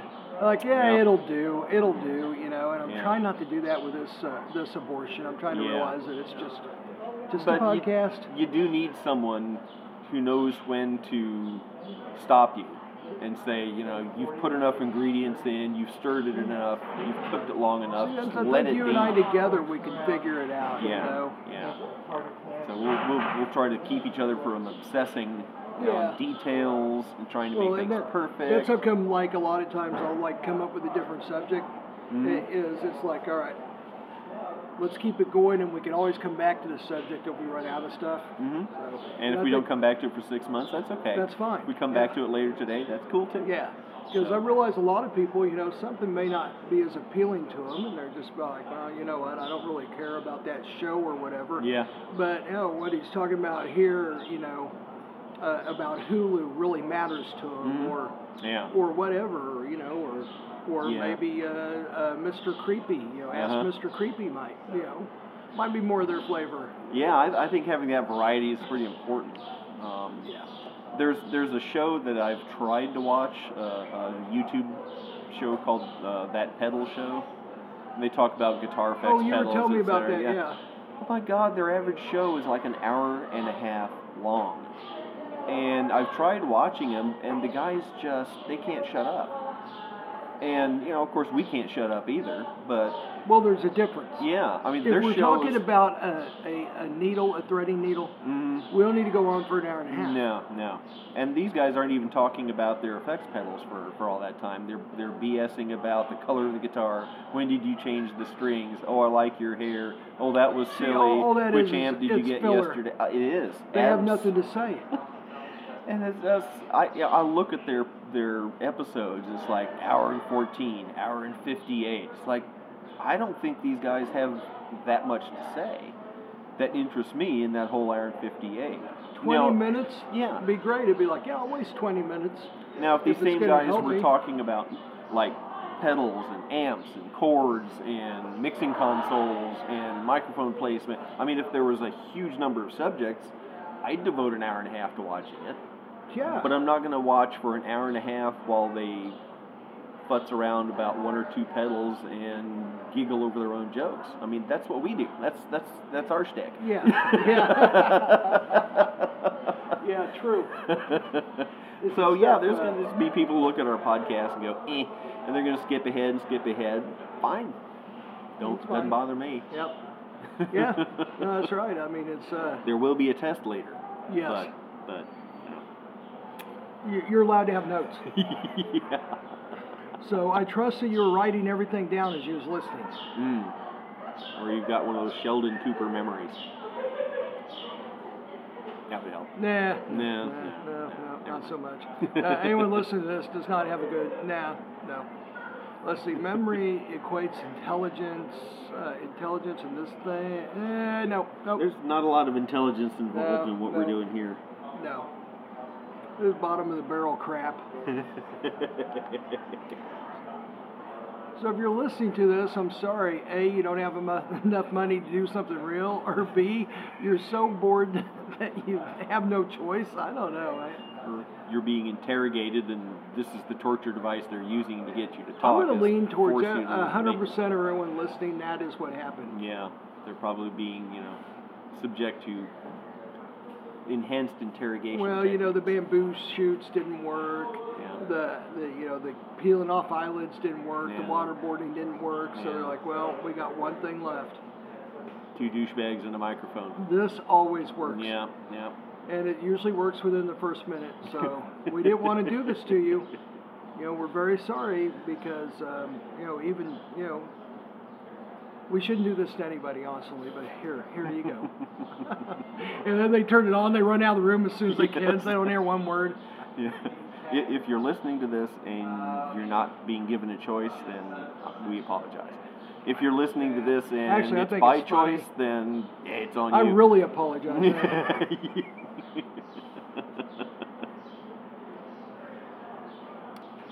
Let's see. It's What- wonderful when the thought flies into my head and then it flies right back out again. It's a good thing about editing. You guys won't even hear this to fuck off. It'll be in the bonus tracks in like a year and a half on our Yeah. box set that nobody will buy because we're not actually selling it. no, we're going to be giving it away, and then it, he'll never show up. Oh yeah. I mean, free is the best we can hope for on this kind of content. You know, I was figuring we are probably gonna have to pay people to listen to this shit, but you know, if you guys are willing to download it for free, God bless you. Just you know, rest assured, we're not making a penny either. So, we don't want to make a penny. Nope. No. Hmm, let's see. Looking at us some news here. Yeah, it's all garbage. Yeah. What was I seeing? Oh, I saw an article. Uh, apparently, Channel 9's ran, Channel 9 ran a story on it. They're talking about building a park, like public park, greenway kind of thing, over. Yes, I did see that. Yeah, yeah. So like downtown proper. I mean, probably from Uh-huh. like pretty much uh, Bartle Hall, all the way to uh, what would um, past the Star Building there. I And I- think all of that would be filled in. I'm not sure if they're going to extend across the state line into Wyandotte County or not. It seemed like they weren't, Oh, because this is no, I don't think City, so. I think it's thing. just going to go to the river, if not Yeah. end at the end of downtown where the cliff is. But the part that confuses me is when they say it's going to be a park over I 670 that will help to muffle the sounds of the interstate below. Okay, I so, I know what what, does is. over mean in okay, this, this? that is essentially going to be a tunnel, Ah, okay. and then there's going to be concrete over it, and then on top of that will be park space. so they're going to build the tunnel and then. Yeah, Okay. put everything on top of it. So that's why I don't know if it's going to stop at the river bottoms, the west river Mm-hmm. bottoms, or not. I have a feeling it will stop right there. So basically, be downtown proper, Yeah, one side to the other, yeah. because once you hit the, um, let's see, the I-35, I-70, I-29, okay, you just go south of that, and then I-70 tails off and goes to the uh, to the east, Yeah. and then 670 tails off and goes to the west, and then I-29 ends and 71 goes to the south. Yeah. Then I-35 kind of squiggles through there and then Yeah. goes to the south. Yeah. Okay, that whole area right in there, you know, take away the, you know, I-70 leaving Kansas City, you know, going towards Independence, and and take away, um, and, and take away the west part where the uh, where the cliffs are that goes to the west bottoms. Mhm. All that in the middle there, I think, is going to be uh, it's going to be a tunnel-like situation underneath there, and it's going to be park space all the way on top, which I am hundred percent for. I think Yeah. that's a great idea. I mean, the more the more living plants you can integrate into your downtown, the better the air quality is going to be for everybody. Yeah. And not just people living there, but the people downwind, whichever the wind direction the wind's blowing. And, and they got to keep the zombies out of them. Well, that's true. But you know, they talk about having you know food deserts where you know big sections of the city where you can't buy groceries, and there's like restaurant or service deserts where and there's green there's greenery deserts. Uh-huh. It's like you've got these big areas in a lot of downtowns where the only living thing you see might be a weed growing out of the sidewalk, Yes. and there's nowhere to go where you can like sit in the grass under a tree and have a picnic, or you see birds and insects and, and bunnies hopping around. It's like that's good for people. I It think. is. I, think it's really good for I've people. got a great example. Our little uh, sister city to the north there, Omaha. yeah. Omaha, their whole downtown has uh, all these parks all over it. Mm-hmm. And these, uh, uh, a, a, a little creek that runs through it. Um, um, you know, trees. Uh, Yeah. Wild habitat that used to be there. Uh, you know, as in prairie grass. Um, I mean, it's beautiful. I mean, Yeah. and this is right in the middle of downtown that they allotted this area to keep like that. Yeah. What they're doing here, what they're talking about doing here, I think is great because it's, we're talking about a large area Yeah. where it's going to be nothing but green space. It'll also attract people down here. Yeah, I'd, I'd love to be able to spend more time down by the river in you know areas that are designed for people to come down and spend. Oh, when they do all the riverfront stuff, you know, Yeah. especially with like the Kansas City Current is going to be moving into the uh, um, to the new stadium down there on the river edge. You know, Mhm. just a little ways, not too far from here, Yeah. and um, everything like that. It's, I mean, it's just going to be a great area to come to again. Yeah. I mean, it's already you know the River Market area where we broadcast from is great, hmm and and it's more popular now than it ever has been. But the whole fact is, is this thing here could be celebrated a lot more if it's connected to places like Yeah. the Current, and then Yeah. you have the green space in downtown. So what you'd have is you'd have um, you'd have the river, hmm then you'd have the Current, then you'd have the condos, then you have the big dog park bar hmm okay um, and then you have the bridges and then Yeah. you can then you come up to here just right above on the cliffs just right next door to them Mhm. there's a city market okay and then you have uh, the columbus park district and over there that, is being redeveloped uh, and and then up um, up on the hill which is still pretty much a city market area. Then you go up and you have the financial district, you have some, you know, downtown businesses, you have some restaurants. Then you go over that, you have the park district, and then you go past that, you have Crossroads. And then you go past that, you have another park district, which would be the Penn Valley Park and the Liberty Memorial Mhm. and the Union Station. Then you go past that, and you have uh, Westport. I mean, And really, then the plaza, and you Yes. Brookside, Yeah. and, you know Waldo's. There's there's not a lot of open space around Waldo no, anymore. There's just really. a trail that goes through. But then you know part south it starts opening up. well, you again. have Loose Park in there too, and that yeah, helps. Yeah. But- and, uh, You see, I could see um, the layout for a really cool layout of a really cool areas of the city kind of connected now. yeah. Where before it'd be like, oh, where are you going to go? Like, let's say you're in Westport. It's like, well, you're going to go through a lot of crap. But, you know, you want to go to the mm-hmm. city market. Yeah, there's going to be this construction going on. There's going to be a bunch of old businesses. It turns kind of bad. Don't keep your car at a light too long. And then Yeah. finally, you know, Yeah. now it's kind of like, oh, you go from this district to this district to this district to this district. Yeah. And before it was like, you know, don't let them leave our district because they'll go spend their money somewhere else. Yes. But if you do that, then you realize other districts can't, people from there can't come to your district to spend their money. Mm-hmm. So you're locking the door to keep your customers in, but it's also keeping the other customers out. And And after a while, people realized, you know what, let's get all this entertainment and good stuff together and let the people just move from one to another and everybody benefits. and then expanding the streetcar yeah. all the way to UMKC is a great Mhm. idea also. Oh, hell, bring it out to Waldo where I live. You know, if I I, could drive a mile or two, park my about- car, yeah. and get on public transit, transit to come down here, I'd do it. No, I would too. Absolutely. Yeah. So yeah, I agree with that 100%. And anyhow, I mean, I, I love the green space idea. I think it's a great idea, and I think it's good for the city and the people that live in it, and also for people that come here. It's interesting. What, what, what do you think was what turned downtowns into ugly, dirty, unhappy, unpleasant places to live? Big business.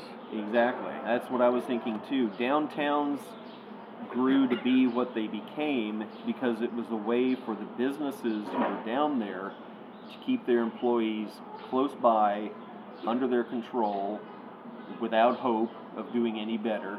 It's like, stay right down here where our businesses are, then you can walk to work, work Yeah. and work and do what makes us money, and then send you back to your houses, and we'll keep you, you know, downtrodden and hopeless. You know, no trees, no fun, no entertainment. Everything is hard. The only thing you've got is the job you do for us and the money you get. So it, it turns the worker into, at the very least, a captive worker, if not worse. So for a long time, that worked out really well, and then other other country, uh, cities. I try to say company, then I try to say country. Other cities would kind of change things, like let's work for happy employees, and those got popular when they were trying to attract people from other places to come to your city to work. Yes. You know, if you're just like, you know, come here and live in our hellhole and work for us, it's like, no, I'll stay here in my own hellhole. But if you say, come to our city, and we have these parks and green spaces, these nice houses, the public transportation, then you know, eventually enough people take up on it. Yeah, Yeah. and eventually enough people take them up on it, realize it's great, and then the old money making um, paradigm of you know a grim, ugly, depressing downtown where the workers are stuck and they have to stay and you're all they've got. That doesn't work anymore because at a certain point they're like, hell no, I'd rather do anything than do this. And then other alternatives show up, and the, the cities that couldn't figure it out and couldn't get on board for whatever reason, they go bankrupt and fail. Um, I'm really not all that up on the situation in Detroit, but what I've heard is they've got so much empty, broken, and damaged infrastructure as far as buildings. hmm And they've been desperately trying to hang on to the old model of a big bustling downtown with cars everywhere and And actually, it's become a lot of green space because Yeah. they haven't had any choice. Yeah. No one's coming there, and they have all this space that's just like just sitting there. So they're knocking it down and saying, "Put some trees there." and yet that's going to work out so well for them. That is going, to and it, it took something like you know the disaster they went through to make this uh, the, the logical next choice. Because I'm sure 20, 50 years ago, people were saying, you know, hey, let's knock down some of these buildings, make it a happier, more livable Well- place for people with families, et cetera, et cetera. And, and you know, people said, no. It- and now they have no choice, and Yeah. they're going to say, "Oh my God, I wish we'd done this 20 years ago." Yes.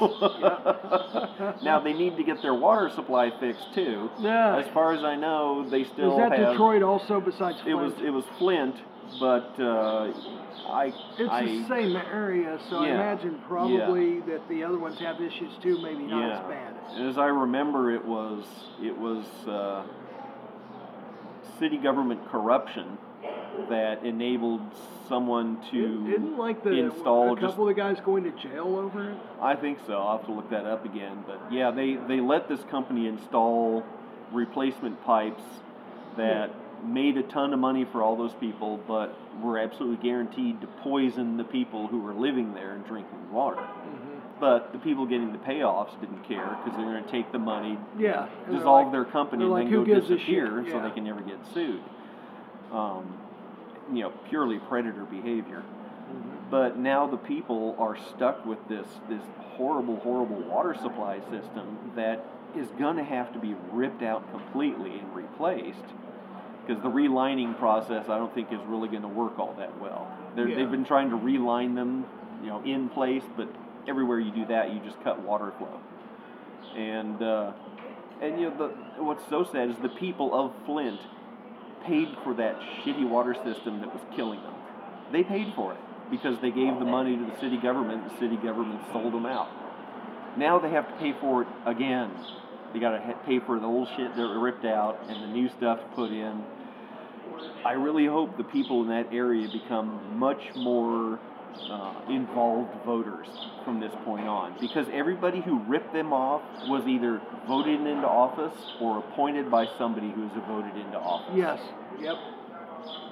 They work for you. You know, if you vote him into office, you're the employer. You're the Unfortunately, boss. so many people don't You even gotta- look at it like that, but it's the truth. and they won't teach that in schools either because No. they don't. The school system does not want you to become an involved, informed voter because you upset the status quo, and the status quo is making money for shitloads of people. Yep. Just not us. Just not us, yep. and that's another thing is like there's way too many people who's like, well, the system is wrong until I get my share, and then all of a sudden I don't all give a crap it- anymore. Yeah, then it's like, Yeah. "Oh, but there's nothing I can do. Yeah, I'll fight the system until I get my cut, and then the it's like, corruption is too deep. Yeah. Whatever. yeah, Yeah. yeah. Oh, lots of people like that. Yeah. And you know, it, it's all of this is nothing new. We see it all the time in TV shows, movies, you know, books. If anyone reads books anymore, all these you know villainous characters who sweep in and, and lie to everybody and steal everyone's money and sweep out again. We know they're out there.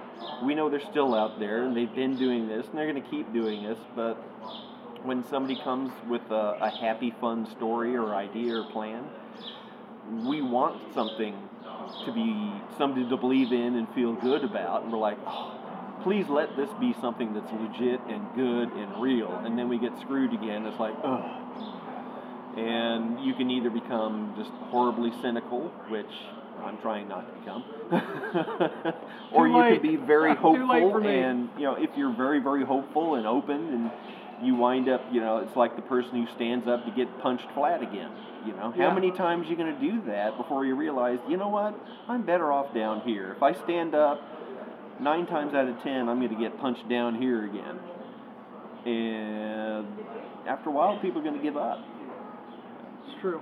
I want to be one of the people that not only gets back up, but changes the rules when I do. Mm-hmm. You know, I'm not going to stand up right in front of him to let me hit him again. No, no, no. I'm going to go stand up over there. Yeah. And maybe I'm going to have a real badass slingshot. you know, that kind of attitude is, you know, how many times are you going to knock me Well, down? unfortunately- okay, next time I'm going to change the rules on you. Unfortunately, people feel overwhelmed because of the way the system looks. Yeah. And, if I've they're talked told to several people Yeah. about it, yeah, they're pretty much told that this is the way it is, and and you're just going to have to go along with it because that's the system in place. And the, the, the lie of one vote doesn't matter. Oh, it's just one vote, it doesn't matter. Okay, try this. Take one dollar out of your bank account. Yeah, doesn't matter. Also, take another dollar out and keep doing Doesn't that. Just matter, take them out one yeah. at a time. Each dollar doesn't matter in the least. But at a certain point, your bank account's empty.